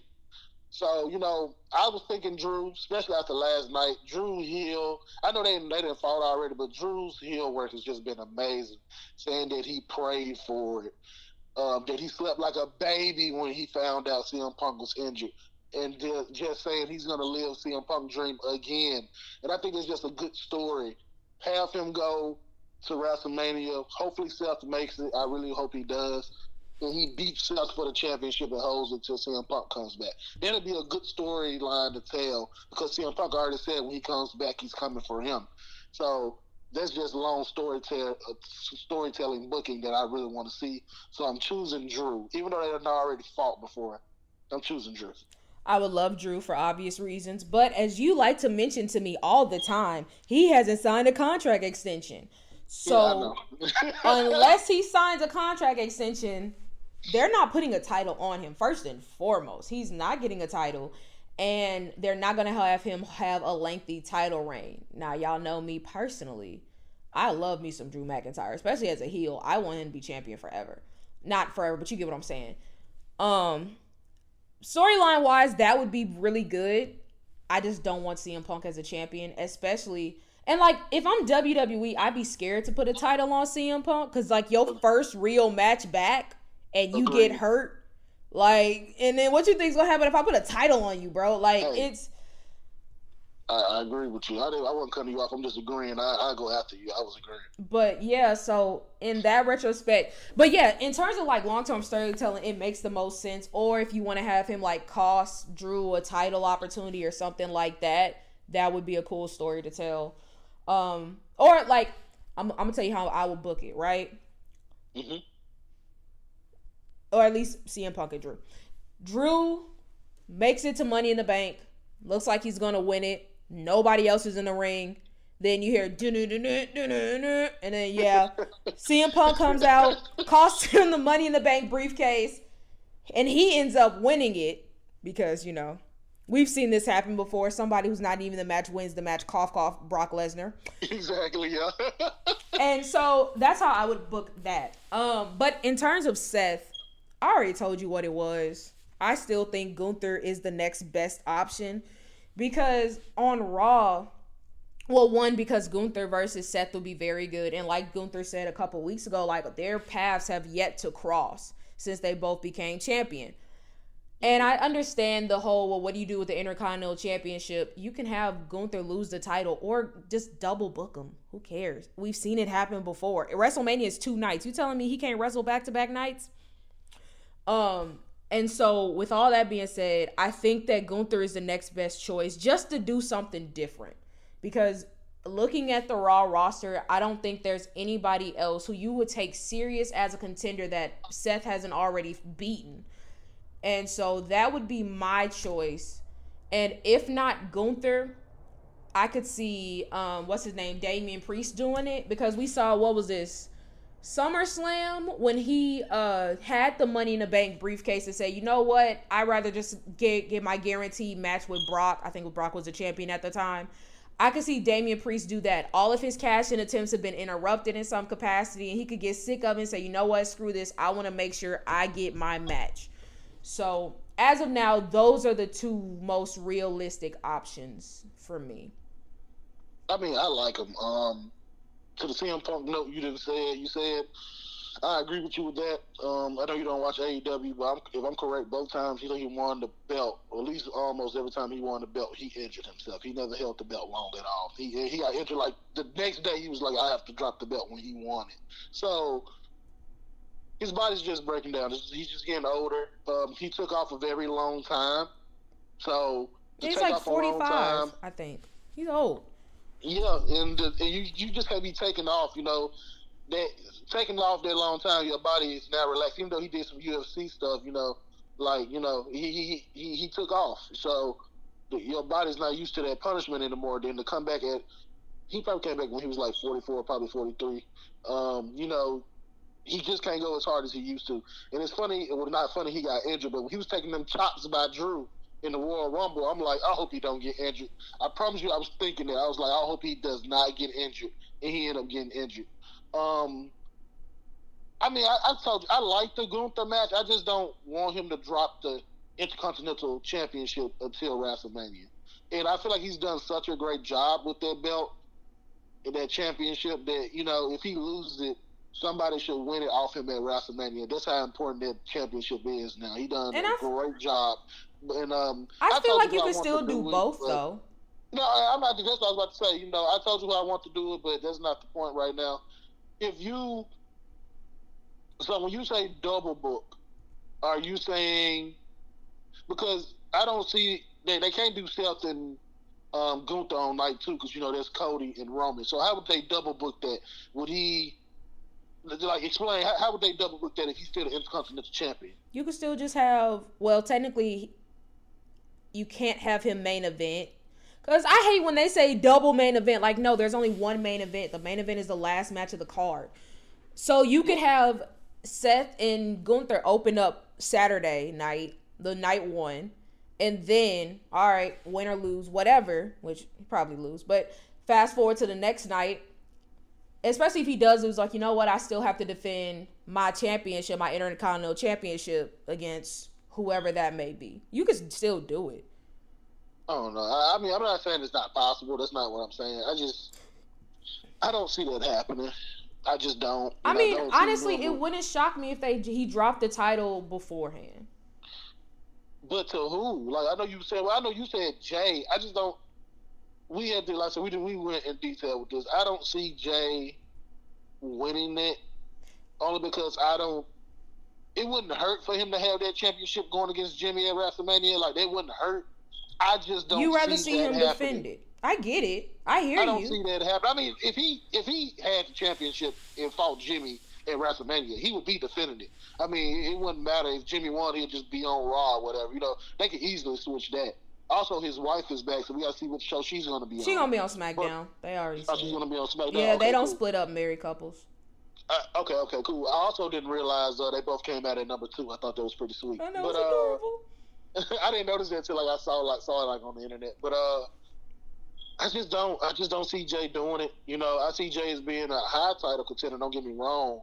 But I, I could see him like doing a great match and Jimmy and I think you brought this up, Jimmy costing him Yeah, like elimination chamber. Yeah, I said yeah, that. to build that more, to build that up more for WrestleMania because I definitely love the tease with them starting off the Rumble. I love that. They didn't do much after that, which I hated, but uh, I guess I'll just be happy what I got. But um, I already told you what like my other Intercontinental Championship match is. uh, remind me.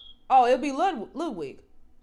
Oh yeah, yeah, yeah. You did say Ludwig. Um, which would be a great match. Don't get me wrong. I, I, they'll have to do a lot with building him up right now. I know you, and I know how you said they could do it. Um, it was just been teased like all year. You know, him getting down on both of them. You know, so it could definitely happen. But I feel like they got to put more steam behind it. They're going to do it, which they have time. They have They time. got two to do months. it. Yeah, so they have time to do it. So if that happens, okay, I got to see it. Um, but we all know what I wanted. So Yeah, it's and as of right now, I'm looking at the roster, and uh, your boy Sheamus is still on SmackDown. So It don't matter. It- Look, they got easily say they traded. They traded. Go ahead and tra- well, they don't have to trade Cody now because he won. He can choose who he wants, but they can easily do a trade. Cody for Come. Sheamus is not a fair trade at all, even if it was one. I mean, they did. Uh, who they traded? They traded. Uh, Kevin Owens for Jay. That's a good trade. That's a good trade. I mean, if you always wanted to put Sammy back with uh, you want to put Sammy back with KO, you can trade them. No, Because there's just no point for shut. I, I, I, embryo. I'm, I'm gonna tell you something. Sheamus gonna do when he goes Embryo, I'm gonna say is he gonna something very honest and very truthful with you. Until they split those titles, I don't want to see any more new tag teams. What is the point? There's only one champion and a hundred different tag teams. I agree with you. I agree with you. It worked for a while, um, but now that they're starting to put more into the tag team division, it looks like a little bit. Yeah, you can go ahead and split them titles back up because, like, it is hurting some people. Like, um, my favorites, uh, some of my favorites, um, Bobby Lashley and the Street Profits. They Yeah. could the Street Profits them to to build that stable up.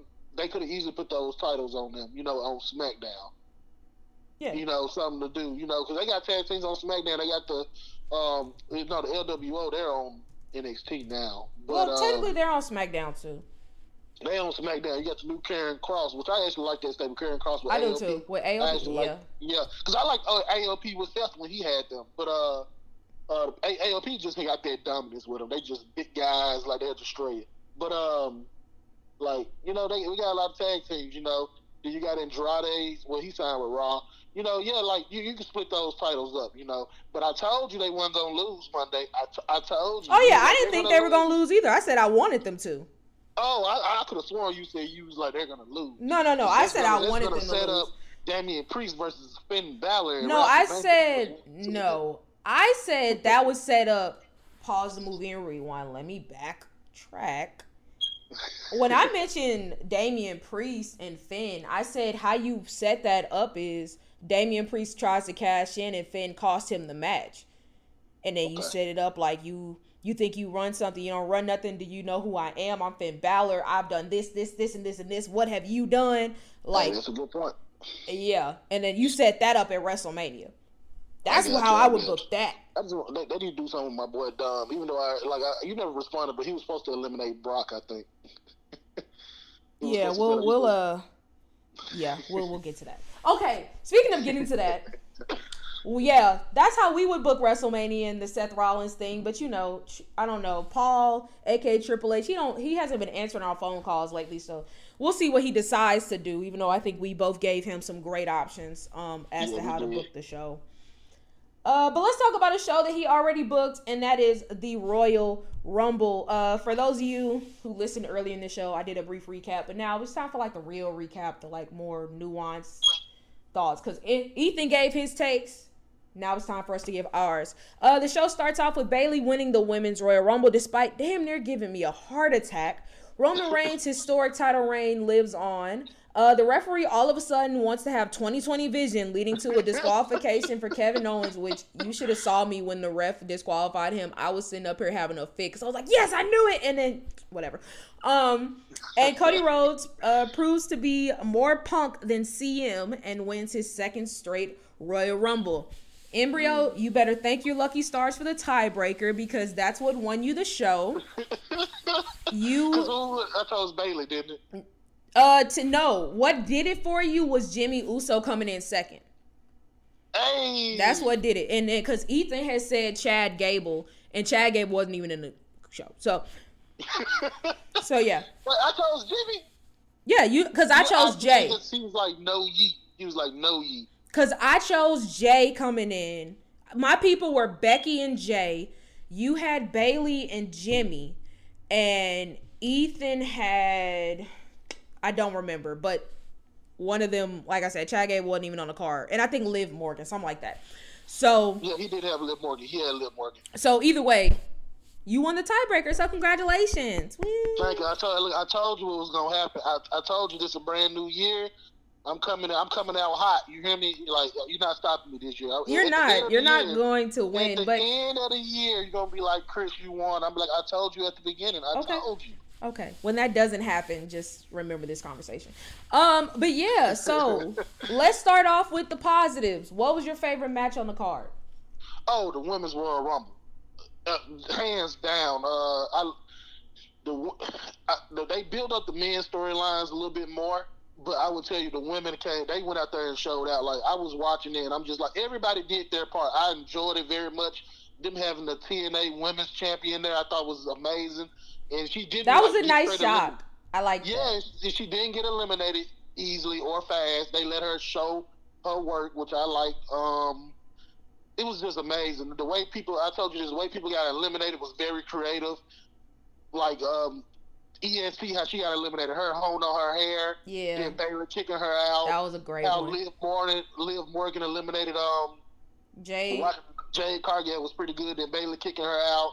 How Becky Lynch got eliminated. Um, with her, uh, with Jade Cargill grabbing Naomi. Uh, yeah, Naomi and uh, swinging her into uh, Becky. Now, Like, to be lot, a lot fair, of the eliminations was good. I, I really liked a lot of those eliminations. I'm I'm sorry to interrupt. Low key, ahead, go ahead. Jay should have threw Becky out after she eliminated Nia Jax. Becky was looking like all excited, like she did something. Yeah.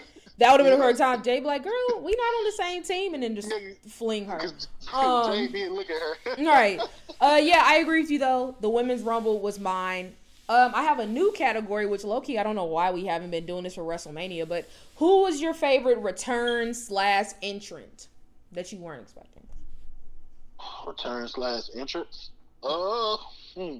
I'm gonna, even though you said no, no, I, I'm gonna say her because I, because I didn't, I wasn't positive she was gonna be in there, and her coming out as number two. Because like when I was watching it, which you know I watched it later the next day, I didn't know. I, I literally stayed off of social media, so I, I so I wouldn't know what happened. And I didn't Yeah. text you. You didn't text me either, which I'm so proud of you, by the way. So proud. Um, when I saw her coming out, because I ain't seen her interest in forever, I was like, "Is that who I think it is?" Like, 'cause I knew her music, but I didn't for a second. And then I saw her lighting up. I was like, "Oh my gosh, it's like she's back!" So that was like my favorite entrance and um surprise. Um, Liv at number thirty was shocking because I was wondering who number thirty was gonna be. Me too. Liv because I- I, like Liv as number thirty. I have no problem with it. Which I, even though it's been on social media, I already knew this. The past two years, she has been in the final three. So hopefully, she wins. She got to win in her future. Look, I I wasn't mad at Liv. I got no beef with Liv. I think Liv is cool.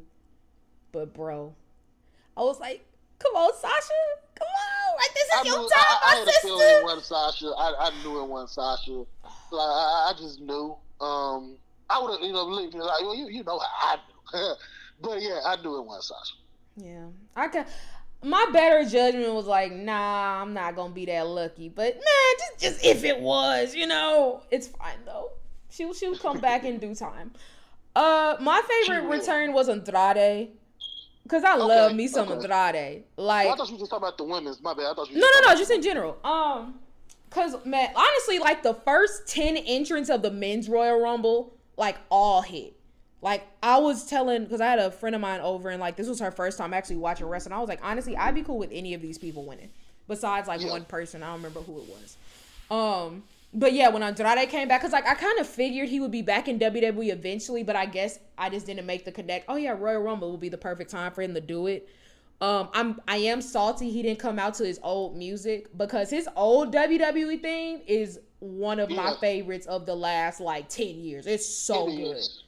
It is. I agree. Oh, it's so good. But yeah, very happy to see Andrade. And just so you know, because like we said, like wrestling, WWE doesn't tend to like split up married couples. He's on Raw, and so that means when Charlotte gets back, She's on Raw. hello. Um. all right. What was your favorite moment of the night? Uh, favorite moment of the night. I will say, well, you're probably gonna ask that later, so I'm gonna wait. If not, I'll bring it up later. Favorite moment. I really enjoyed the night. Um, I'm trying to choose one, just one. I know it was hard. I mean, I had. You want me to go first? Because mine is Yeah, like. go ahead, go ahead. go ahead. honestly, it was seeing Naomi, not only her being back, but like she's still, in fact, amazing. Cause like as soon as I heard the music, I was marking. I was like, Naomi's back. Even like I kind of figured she was gonna come back, but y'all know I love me some Naomi. So having her back was awesome and great. And so just like her presence and then like her getting the reaction was was really dope. And now it's time to get a belt on her, but that's neither here nor there. Yeah. Uh, I really don't have just like a super favorite moment because I enjoyed the whole night. Now, just not to be a spoiler, uh, are you gonna have like a OMG moment or anything later? We always do that. We always do biggest well, WTF. So um, I guess I'm gonna go. One of my shocking moments because this not gonna be this not gonna be my OMG answer. Um, Cody winning again, I guess, because I had CM Punk, and when it was them two left, I was like, okay, CM Punk got it. And as it kept going, I knew CM Punk was gonna lose when he was like, I didn't wait ten years to come back and lose to Dusty's kid. I was like, oh, he lost. and then, then like Cody lifted up and grabbed him and threw him out. But I was happy for Cody. That I definitely love when he pointed at Roman, like, hey, it's you. Like he didn't waste no time. Even though Seth talked to him Monday night, he wasted no time saying, I'm coming after you. And that's what I really liked. Um, you can also go with the RKO Bonanza. It's, I'm sorry, Ro. It's funny you say that because like it really reminded me of Booker T when they were in WCW and he was like, Hulk Hogan, I'm come for you. Just the way you said that. Oh, we I don't like Hulk Hogan. Um, you like his theme song, does it? it is so catchy. It is, oh my gosh, that is the only, there are only two things I like about Hulk Hogan: his theme song, where I always change the words, and making fun of Hulk Hogan. That is it. Like seeing his face so much in this lead up, I just feel like there is another wrestler from Florida y'all could have called. Somebody you could have called. Dead ass anybody. anybody let, but him. I could let hey, they could let HBK do the uh uh do the uh, promos. no, straight up. He you don't have to have Florida. You don't have to be from a specific area to do the promos for this show. But that's not. Hey, that's facts. I'm not disagreeing with you. That's facts. But whatever, it's fine. All right, who do you feel like increased their stock? Mm, increase their stock. Well, this is going to be a weird answer, but in a way, I'm going to choose. I, I don't remember her name. Maybe you can help me. The TNA Women's Jordan Champion. I feel like Grace? she- Jordynne Grace. Thank you. I feel like she increased her stock to come to WWE one day. Oh yeah, Um, hundred percent. Now you know WWE is not gonna have somebody who's never wrestled in WWE come to their show and not be like, "Hey, you know you got a job here if you want it." Like she's gonna be in WWE within But the next hey, couple I of years. you, but she still had to perform, and she did. Um, Oh yeah, she had a really did. good showing. I was kind of surprised that Naomi didn't eliminate her. I thought that would have been like the perfect. and you know what? That's that's right because she the one that took it off of Naomi. Um, hmm I would say her, but I would also say Nia Jax. She was a the, Nia Jax coming back has really been good. Uh, You know, I wasn't just a big fan of Nia Jax when she left. She was injuring people, but since she's came back, she's actually been because of Triple H too booked like a monster, and she's been doing good. She's been doing great. Like I liked her. I really liked her in the Royal Rumble. Um, so you can even say R-Truth because Oh my gosh, you can't say everybody on the show. I will though. R-Truth too. I ain't gonna lie, Okay. that part where he was like he thought it was a tag team match, that was that was perfect. Um I'm gonna say Jade Cargill. Like I I'll be the first to say like I don't have a lot of experience watching AEW. I think I might have watched like one Jade Cargill match and I don't remember much from it. And so I remember asking you and other people like is Jade Cargill actually good? And obviously you can't base if somebody's good or not based off of like a Royal Rumble performance just because it's in such a vacuum and it's different than like a traditional match. But from what I saw out of her, I was really impressed and I'm excited to see more from her. And Loki, Loki though, it did kind of piss me off. I don't remember if it was uh Corey Graves or Mike Michael Cole when Bianca and Jay were looking at each other and like they're like it's like looking in the mirror. And in my mind, I'm like, are you just saying that because they both black?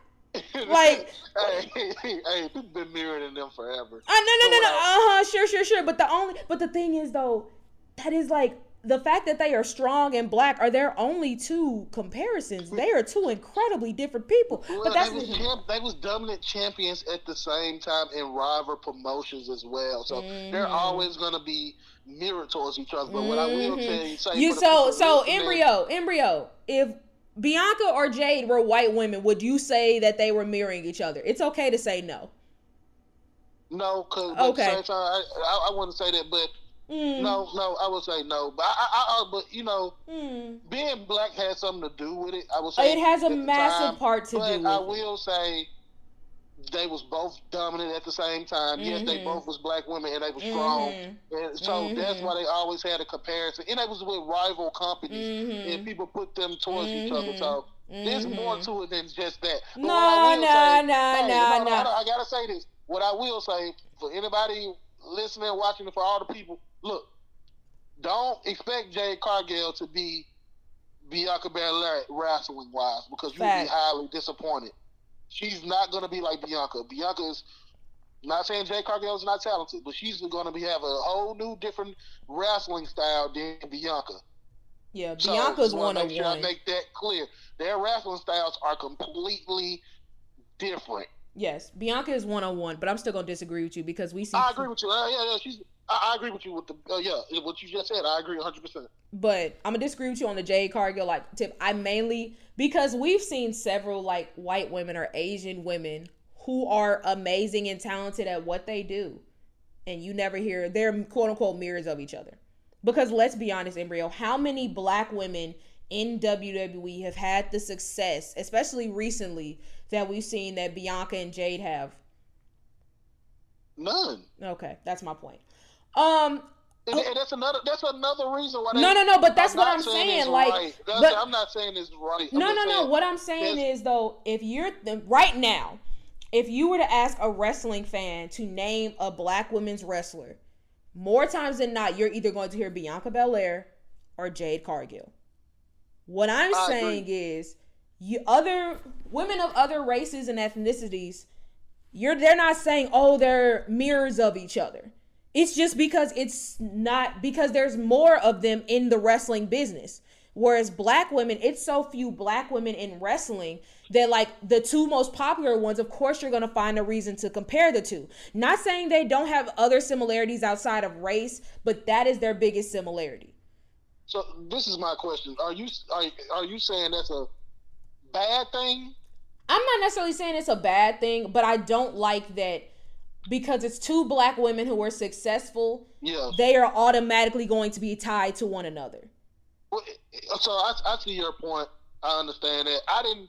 Well, every time I heard it, which I, I like to hear your opinion because you are a black woman. So, but like, um, I didn't. I didn't take. I didn't personally take it as a bad thing. I when they say that, I, first, yes, they are saying that because they black. I, I remember with you 100 percent and that they strong. But I always just saw it as these are two black women dominating both of their divisions because one was in another company and one is in the other. And now I don't agree with the mirror part, but I, every time people said that, or they always used to put it online, like this is the match we want to see. I was to I don't have an issue with- women My issue is their companies. I'm sorry not to interrupt. My issue isn't like wanting to see them have a match. Hell, I want to see them have a match. Yeah, yeah. But it's just like it feels like one of those things where you can't mention, or at least when Jay was at the AEW, it didn't feel like you could mention one without shortly thereafter somebody else mentioning the other. Like they had this link with one another, even though they had like no connection. But because they were the two black women in wrestling who were making the biggest impact at the time, they always are linked up. Whereas, for example, with Seth Rollins, you're not always like whenever you talk about Seth Rollins, it's not surely thereafter you're hearing about Kenny Omega and vice versa. Yeah.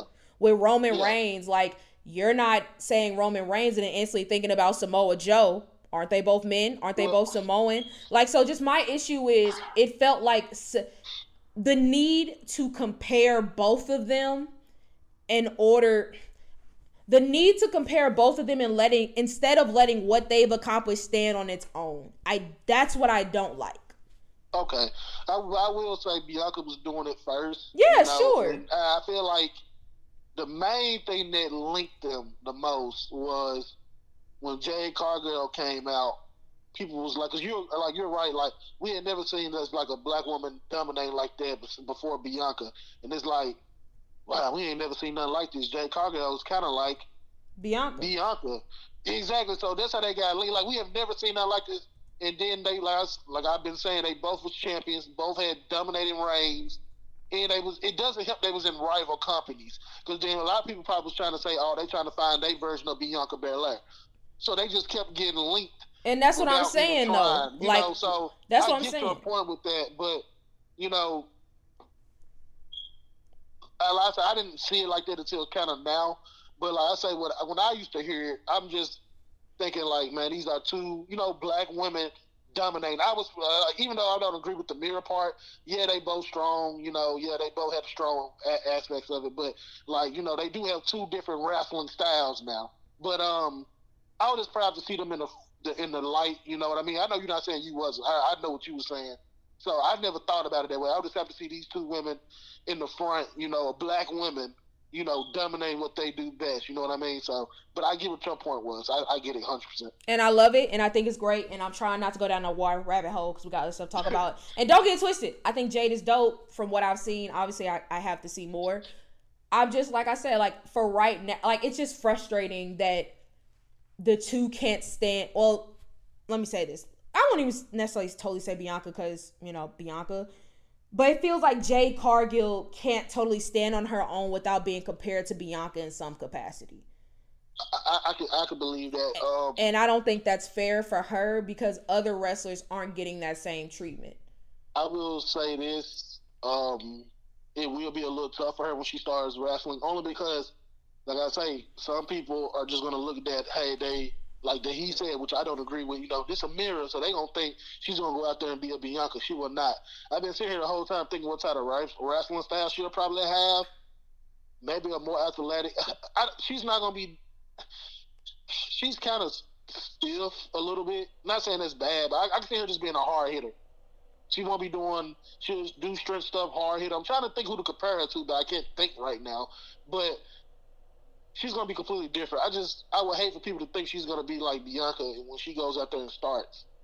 They'd be like, man, she don't wrestle like Bianca. Like you said, they're gonna be comparing her. Uh, I mean, she's great, but she's not Bianca because this this not gonna be right to her. You know, she's great in her own way and style. So that's something WWE have to work with, you know. And I don't, you know, so we got to see. I don't know what brand she on yet. I that's a good question. I low key, I hope I it's Raw. On, I would put on Raw. They need her on Raw. I would put her on Raw, or if she's still learning, because she wasn't a great wrestler over there. She was just good at what she. She was great at what she did.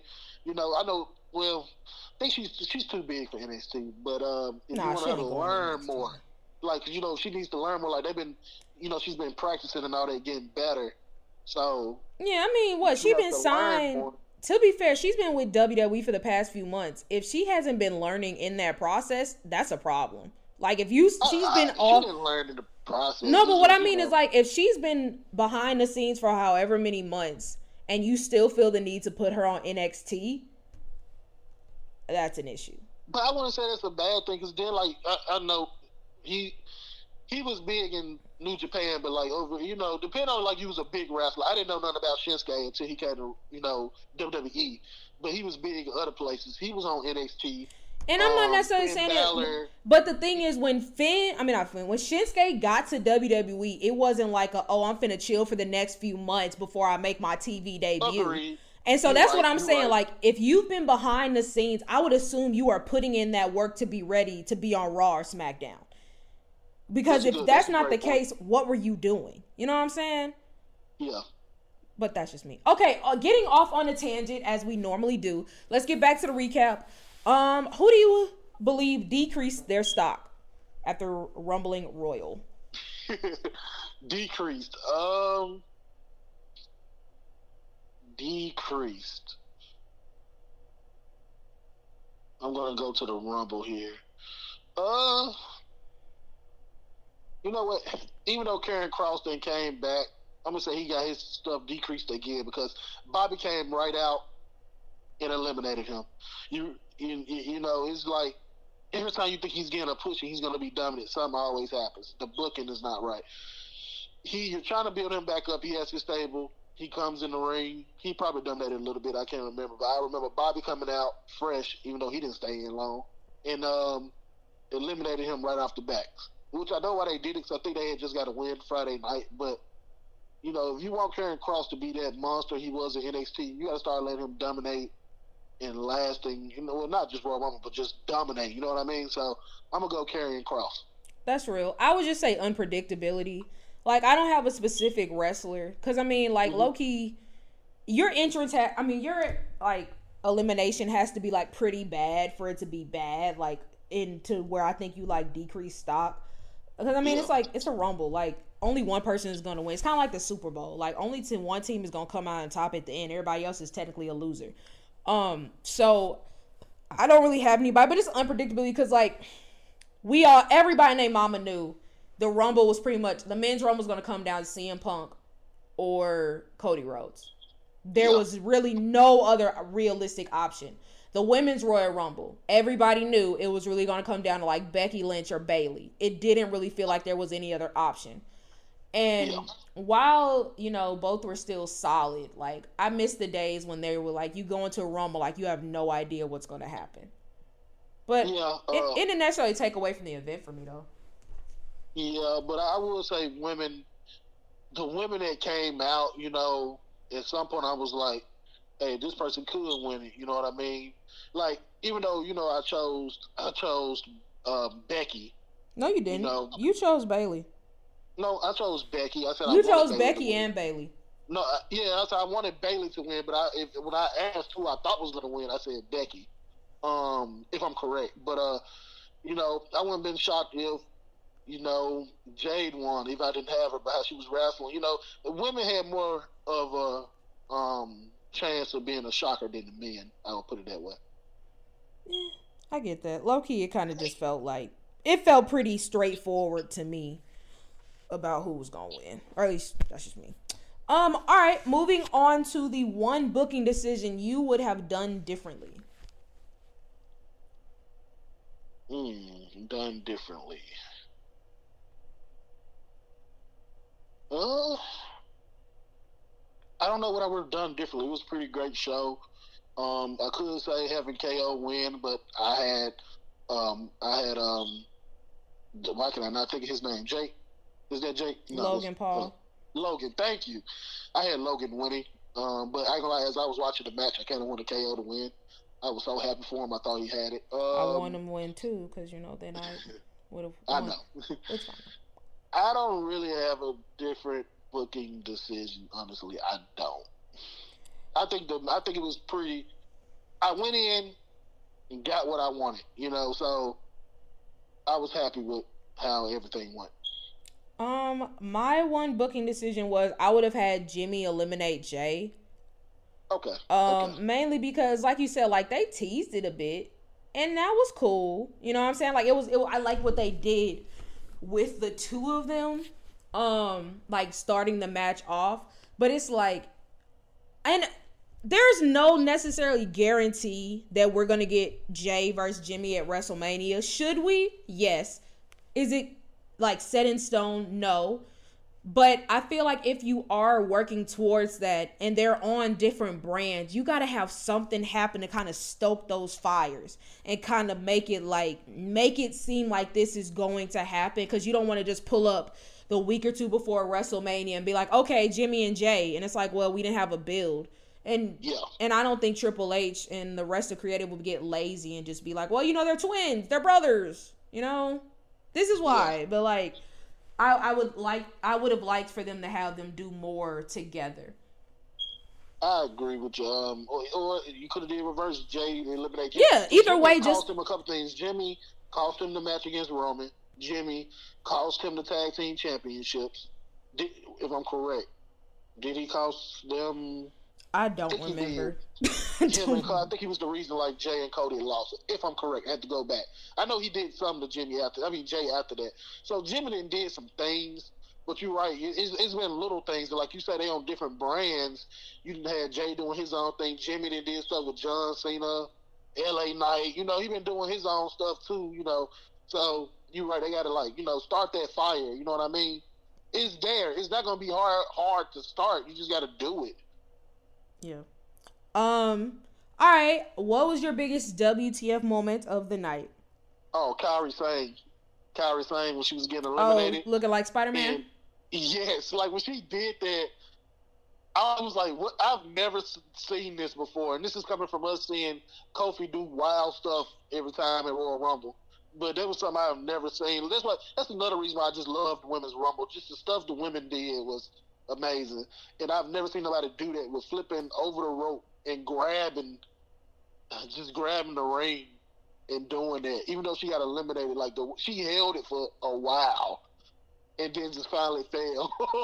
like I like damage control, but uh, that was my like that was my uh, uh my OMG moment. My WTF moment was Dirty Dom eliminating Bron Breakker. I know you yeah. texted it to me um, because apparently, per the rap sheets, uh, it was supposed to be um, Brock Lesnar like in for Bron Breakker, and I am so happy it was Bron Breakker because I love me some Bron Breakker. I think Bron Yeah. Breakker is great, and so obvi- I don't necessarily think they're really going to do anything with it, but just having Dom be the one to eliminate him was like, damn, really? Okay. Yeah. And but you know, it it adds to Dirty Dom's street cred because you know, I'm just you know for the reasons I, I get why he won that, but just imagine how crazy the crowd would have went if Rey, oh, I would have loved it to be Rey. if Dominic eliminated Brock Lesnar. Oh, I don't care. That would have been. Dom would have been talking about that forever. oh, He'd I been th- talking like he won the championship. oh, yeah. No, I I thought you was gonna say something about Bray. I mean, not Bray. Bray. Rest in peace, Bray Wyatt. I don't know why I said your name. I thought you meant by Rey. Now, if he would have, Well, Rey, I know Rey wasn't is hurt. there, I know so- Rey is hurt. But if Rey would have came out and eliminated him, that would have been uh, that would have been. Yeah, that would have been something. Deadbeat dad. All right, couple more things. All right, this is another like Royal Rumble exclusive question. What is a match that you want to see at WrestleMania that you didn't know you wanted until Royal Rumble? Mine is Bianca versus Jade. Honestly. Okay. Seeing them in the ring together, like both strong arming. Like Loki, I felt for Liv and Becky because it was like they hold y'all in the air for a long time, and that come down gonna hurt like a mug. So yes, sign me up. For sure, for sure. Um, I told you this. Um, they had like a little bit. I think of it like a stir off a little bit. I don't think they like wrestled each other. I, I don't remember. I have to rewatch. Uh, Bron Breakker versus um Gunther. Because I've been saying he needs somebody, you know, and if it's not going to be Sheamus, if you want to bring bring Bron Breakker up, that's the way to bring him up. You know, he did very good in the Royal Rumble, so you know, build him up a little bit more to be the challenger to fight Gunther for the belt, and hopefully win it off, so Gunther could go on and go to the World Heavyweight Championship heights he's Well, destined to be at at some point. So, Bron's going to uh, SmackDown, so. is he going to SmackDown? Mm-hmm. Mm, that's interesting. So that just ruins the net. Well, that's what I want to see, but now I found that out. Uh, I don't really don't have nothing else right now because that's what I was doing. Bron. That just makes me see. Look, Bron went to SmackDown, so they traded Sheamus to Raw. You see how that goes? How is that a trade if it's not like they were on the Because- same because they can send somebody from Sheamus Raw. wasn't on. They on. gonna send somebody from Raw to NXT. You're thinking way too much about it. Anyway, um, I'm making plans. That's what I'm doing. I'm Okay. making deals. giving WWE three team trades. Um. Okay, okay, they can do that. Anyway, um, all right. Show grade. I gave it a solid B. I thought it was fine. Like nothing out of the ordinary, nothing too crazy, but a, a good show overall. Why are you such a hard grader? like, come Because- on, man. That was that was an A. That was an A. No, it A. wasn't. It was an A. You think okay? Because I gave last year's Rumble an A. Do you think this Rumble was as good or better than last year's Royal Rumble? The women's rumble was better than the women's rumble last year. You a lie and a half and three quarters, but continue. I'm t- asking in general, card wise. Do you think this year was better or as good as last year's? I can't even remember last year's because I watched this year's and it was amazing. You a lie. Amazing is such a stretch. and also, Hey, you. then why they can't both be A's? Why can they both I be mean, A's? That's the in problem. your opinion, I, I. That's why I asked: Is it in? Do you think it's as good or better? Because, like I said, I gave last year's an A. I thought last year's Royal Rumble was the bomb. Let me try to think who I won last year. Cody won. Cody and Rhea won. um, Rhea won. And then what? Um, what's it called? Bray Wyatt had his Mountain Dew match. yeah, Um, with uh, LA Knight. Bianca beat Alexa Bliss. Uh, Rhea won, and then Roman beat Kevin Owens, and then that's when Sami turned on the Bloodline. Mm, that, that was that Royal Rumble. Mm-hmm. Okay, okay. So I'll take that back. Yeah. I'll take that back. It's Yeah. still an A though. It's still an A. Hey, You know what? You know what? You know what? You know what? You're right. You're right. If that was an A last year, and you give it a B this year because you are a hard grader, I'm gonna give it a B plus. I'm gonna be in the middle. that's the gonna be in crazy middle part right because I didn't even give it the lowest grade. Ethan gave it a C plus. So don't come for me. Why would he give it a C plus? Because it was just it was a fine show. I can understand the grading. I I thought it was a little better than a C plus, but I get it. This was like it was a a B. I, It- I got it. I, it's, I'm, I'm gonna be the voice of. It was a B plus. to you, and that's fine. It wasn't the best rumble I've ever seen, but it also has isn't No, the worst. wasn't. Like the Yeah, worst Not the rumble worst. of recent memory, the worst rumble was two years ago when uh Ratface Rousey yeah. and Brock won. That rumble was Yeah. terrible. Was not the good. highlight of that rumble was Seth- Seth's entrance. Well, him and Roman had a good match, but the ending sucked. Yeah, that Rumble was very disappointing. And also, Royal Rumble was my favorite pay per view of the year, so of course I'm gonna grade it harder. I have high Uh, expectations. uh, uh, uh, You gotta be, I give it a B plus. You know, we in the same ballpark. Yeah, you just a little bit. You gave it a little more. Yeah, but I'm a nice teacher. You're not. That's what that is. I just because I want my students to be the best. I want my students students to pass and not be stressed out. That's what I want. Mm.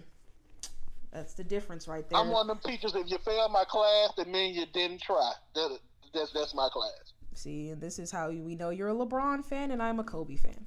But all right, Oh, thank you guys God. so much for listening to this show. Um, as always, please be sure to check out thexreport.net, IP export.net for exclusive sports content written by yours truly and fellow X Report writers. Previous episodes of our lovely podcast and our YouTube channel entitled The X Report. Embryo, anything you would like to say before we get up out of Schneer? Oh, just everybody be safe. Thanks for listening, and we'll see y'all next time. Uh, also, next time we will have questioning Raven. We've been uh, we've been you know we've been on the off season. We'll be back. We'll be back next time. Um, I feel I need to actually know the actual date of Elimination Chamber. Um, cause I know they they showed they advertised it again. It's like it's on February twenty fourth.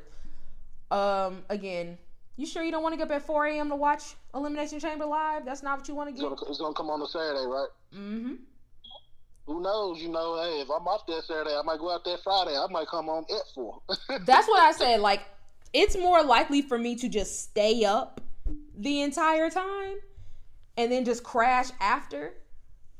Cause I mean, it's gonna be in Australia, and you know, Be- I mean not Becky, Rhea Ripley is going to obviously main event as she should, and you know it's gonna be her versus Nia, right?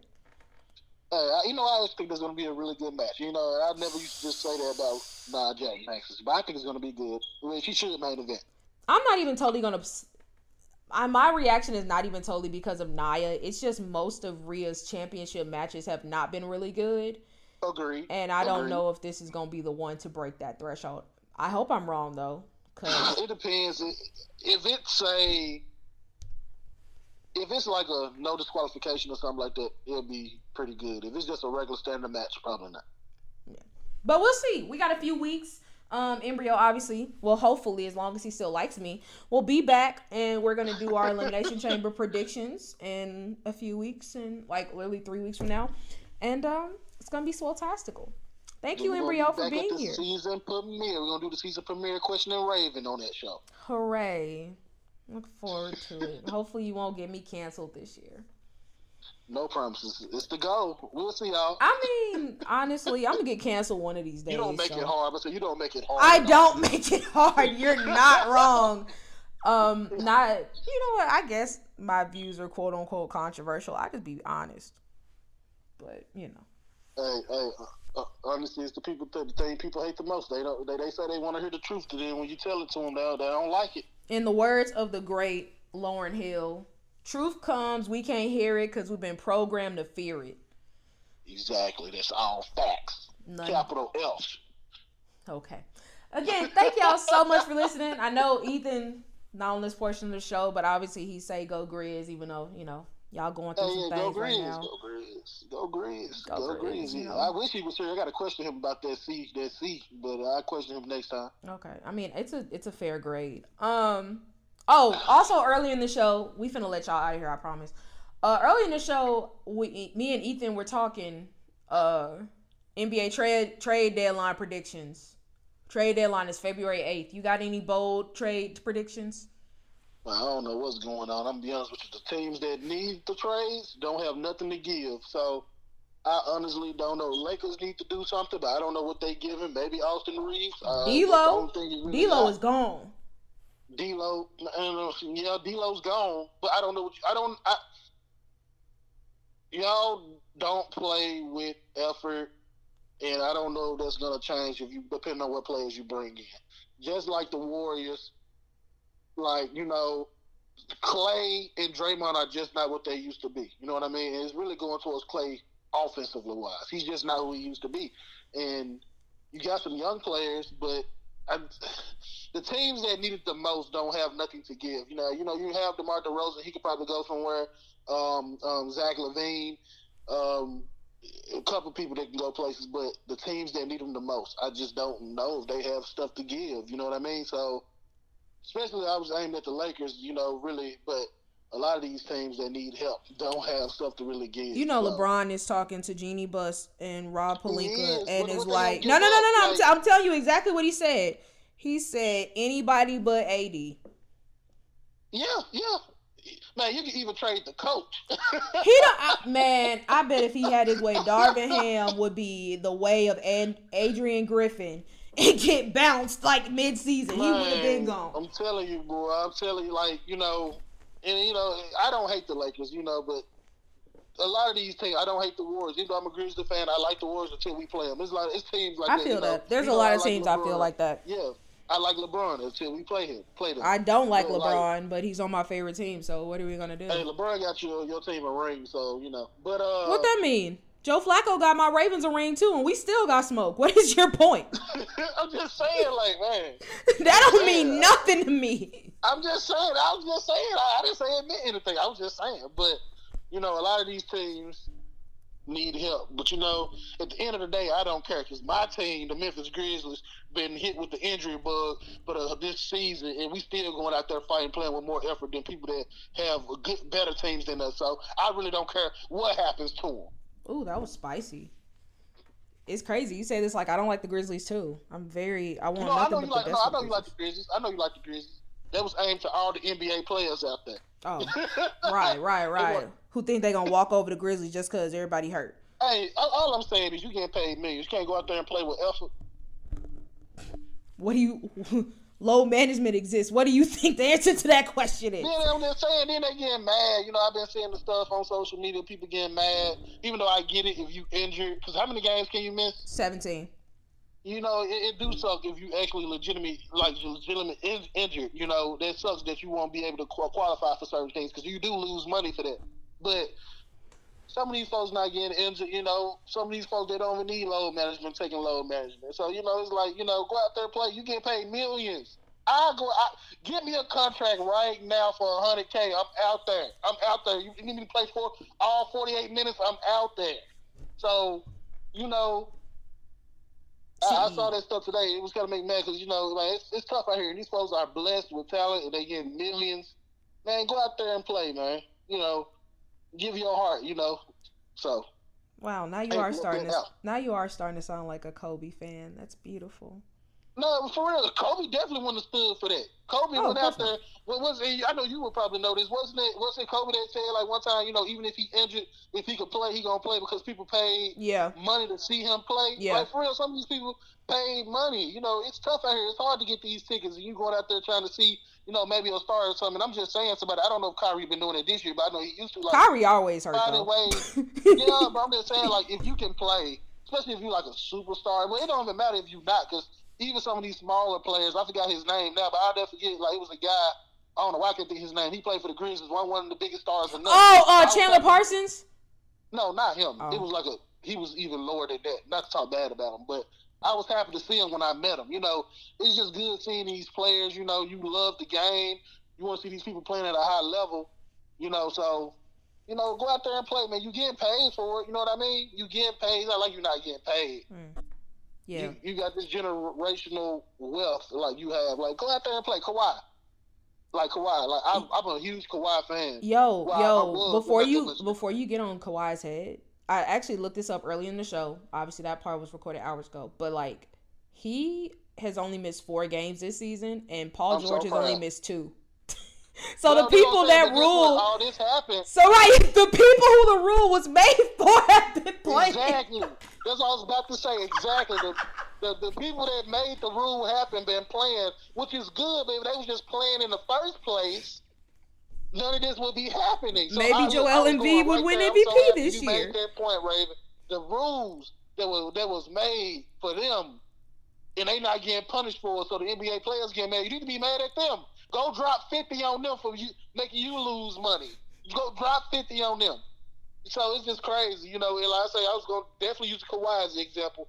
Kawhi, you know, I, I became a big, big fan of Kawhi when he won the championship in uh, Toronto. Mhm. He, he also helped my boy uh, Marcus Gasol get a ring. But um, yeah, then you know he started doing all that load management stuff, which he did start doing with um the Spurs. But like you said, the rule was made for him and stuff. Paul George used to always be injured though, but like Kawhi, just resting, you know. Kawhi literally is the reason for load management. Them and the Spurs. Yeah, and the Spurs the one that introduced him to it, you know. So, but hey, go out there and ball, man. Go out there and ball. You getting paid millions to go do that. Just go do it, you know. I'm pretty sure there's other stuff that come with the life. Don't get me wrong, but I wish I was getting paid millions. You know what I mean? I know that's right. I ain't gonna lie to you. I don't know if my body physically could be out there for 48 minutes, but by golly, Yeah. I try. I'll try. You you give me a hundred k. Right, a hundred k. That's more money than I got right now. so exactly. So you know, that's that's stuff like it, it pushes me the wrong way sometimes. Cause like it's like I say, it's tough out here. You know, for the regular person, it's tough out here. And you, and like I say, I know they got personal stuff going on with their lives. They human. Don't get me wrong. Their body might be hurting as well. Don't don't get me wrong. But you getting paid millions to go out there and perform. And I know you work out and do other stuff through the year. But if you didn't want to, all you gotta do is play 82 games, counting the playoffs. Yeah. It's not the. I'm not gonna say it's not hard, but it's not the most difficult job in the world. That's all I'm gonna say. I'm gonna put it like yeah. that because everything has its tough things. I can't go out there and ball like they do. It's very tough. I tried to play basketball in the park. I was winded, messed up. So, but you know, this still be pushing me the wrong way. I feel that. Thank you for sharing your thoughts. This is a safe space here, and hopefully, you've touched the hearts and minds of basketball players all over the world. You oh man, I'm are will, you will end load management.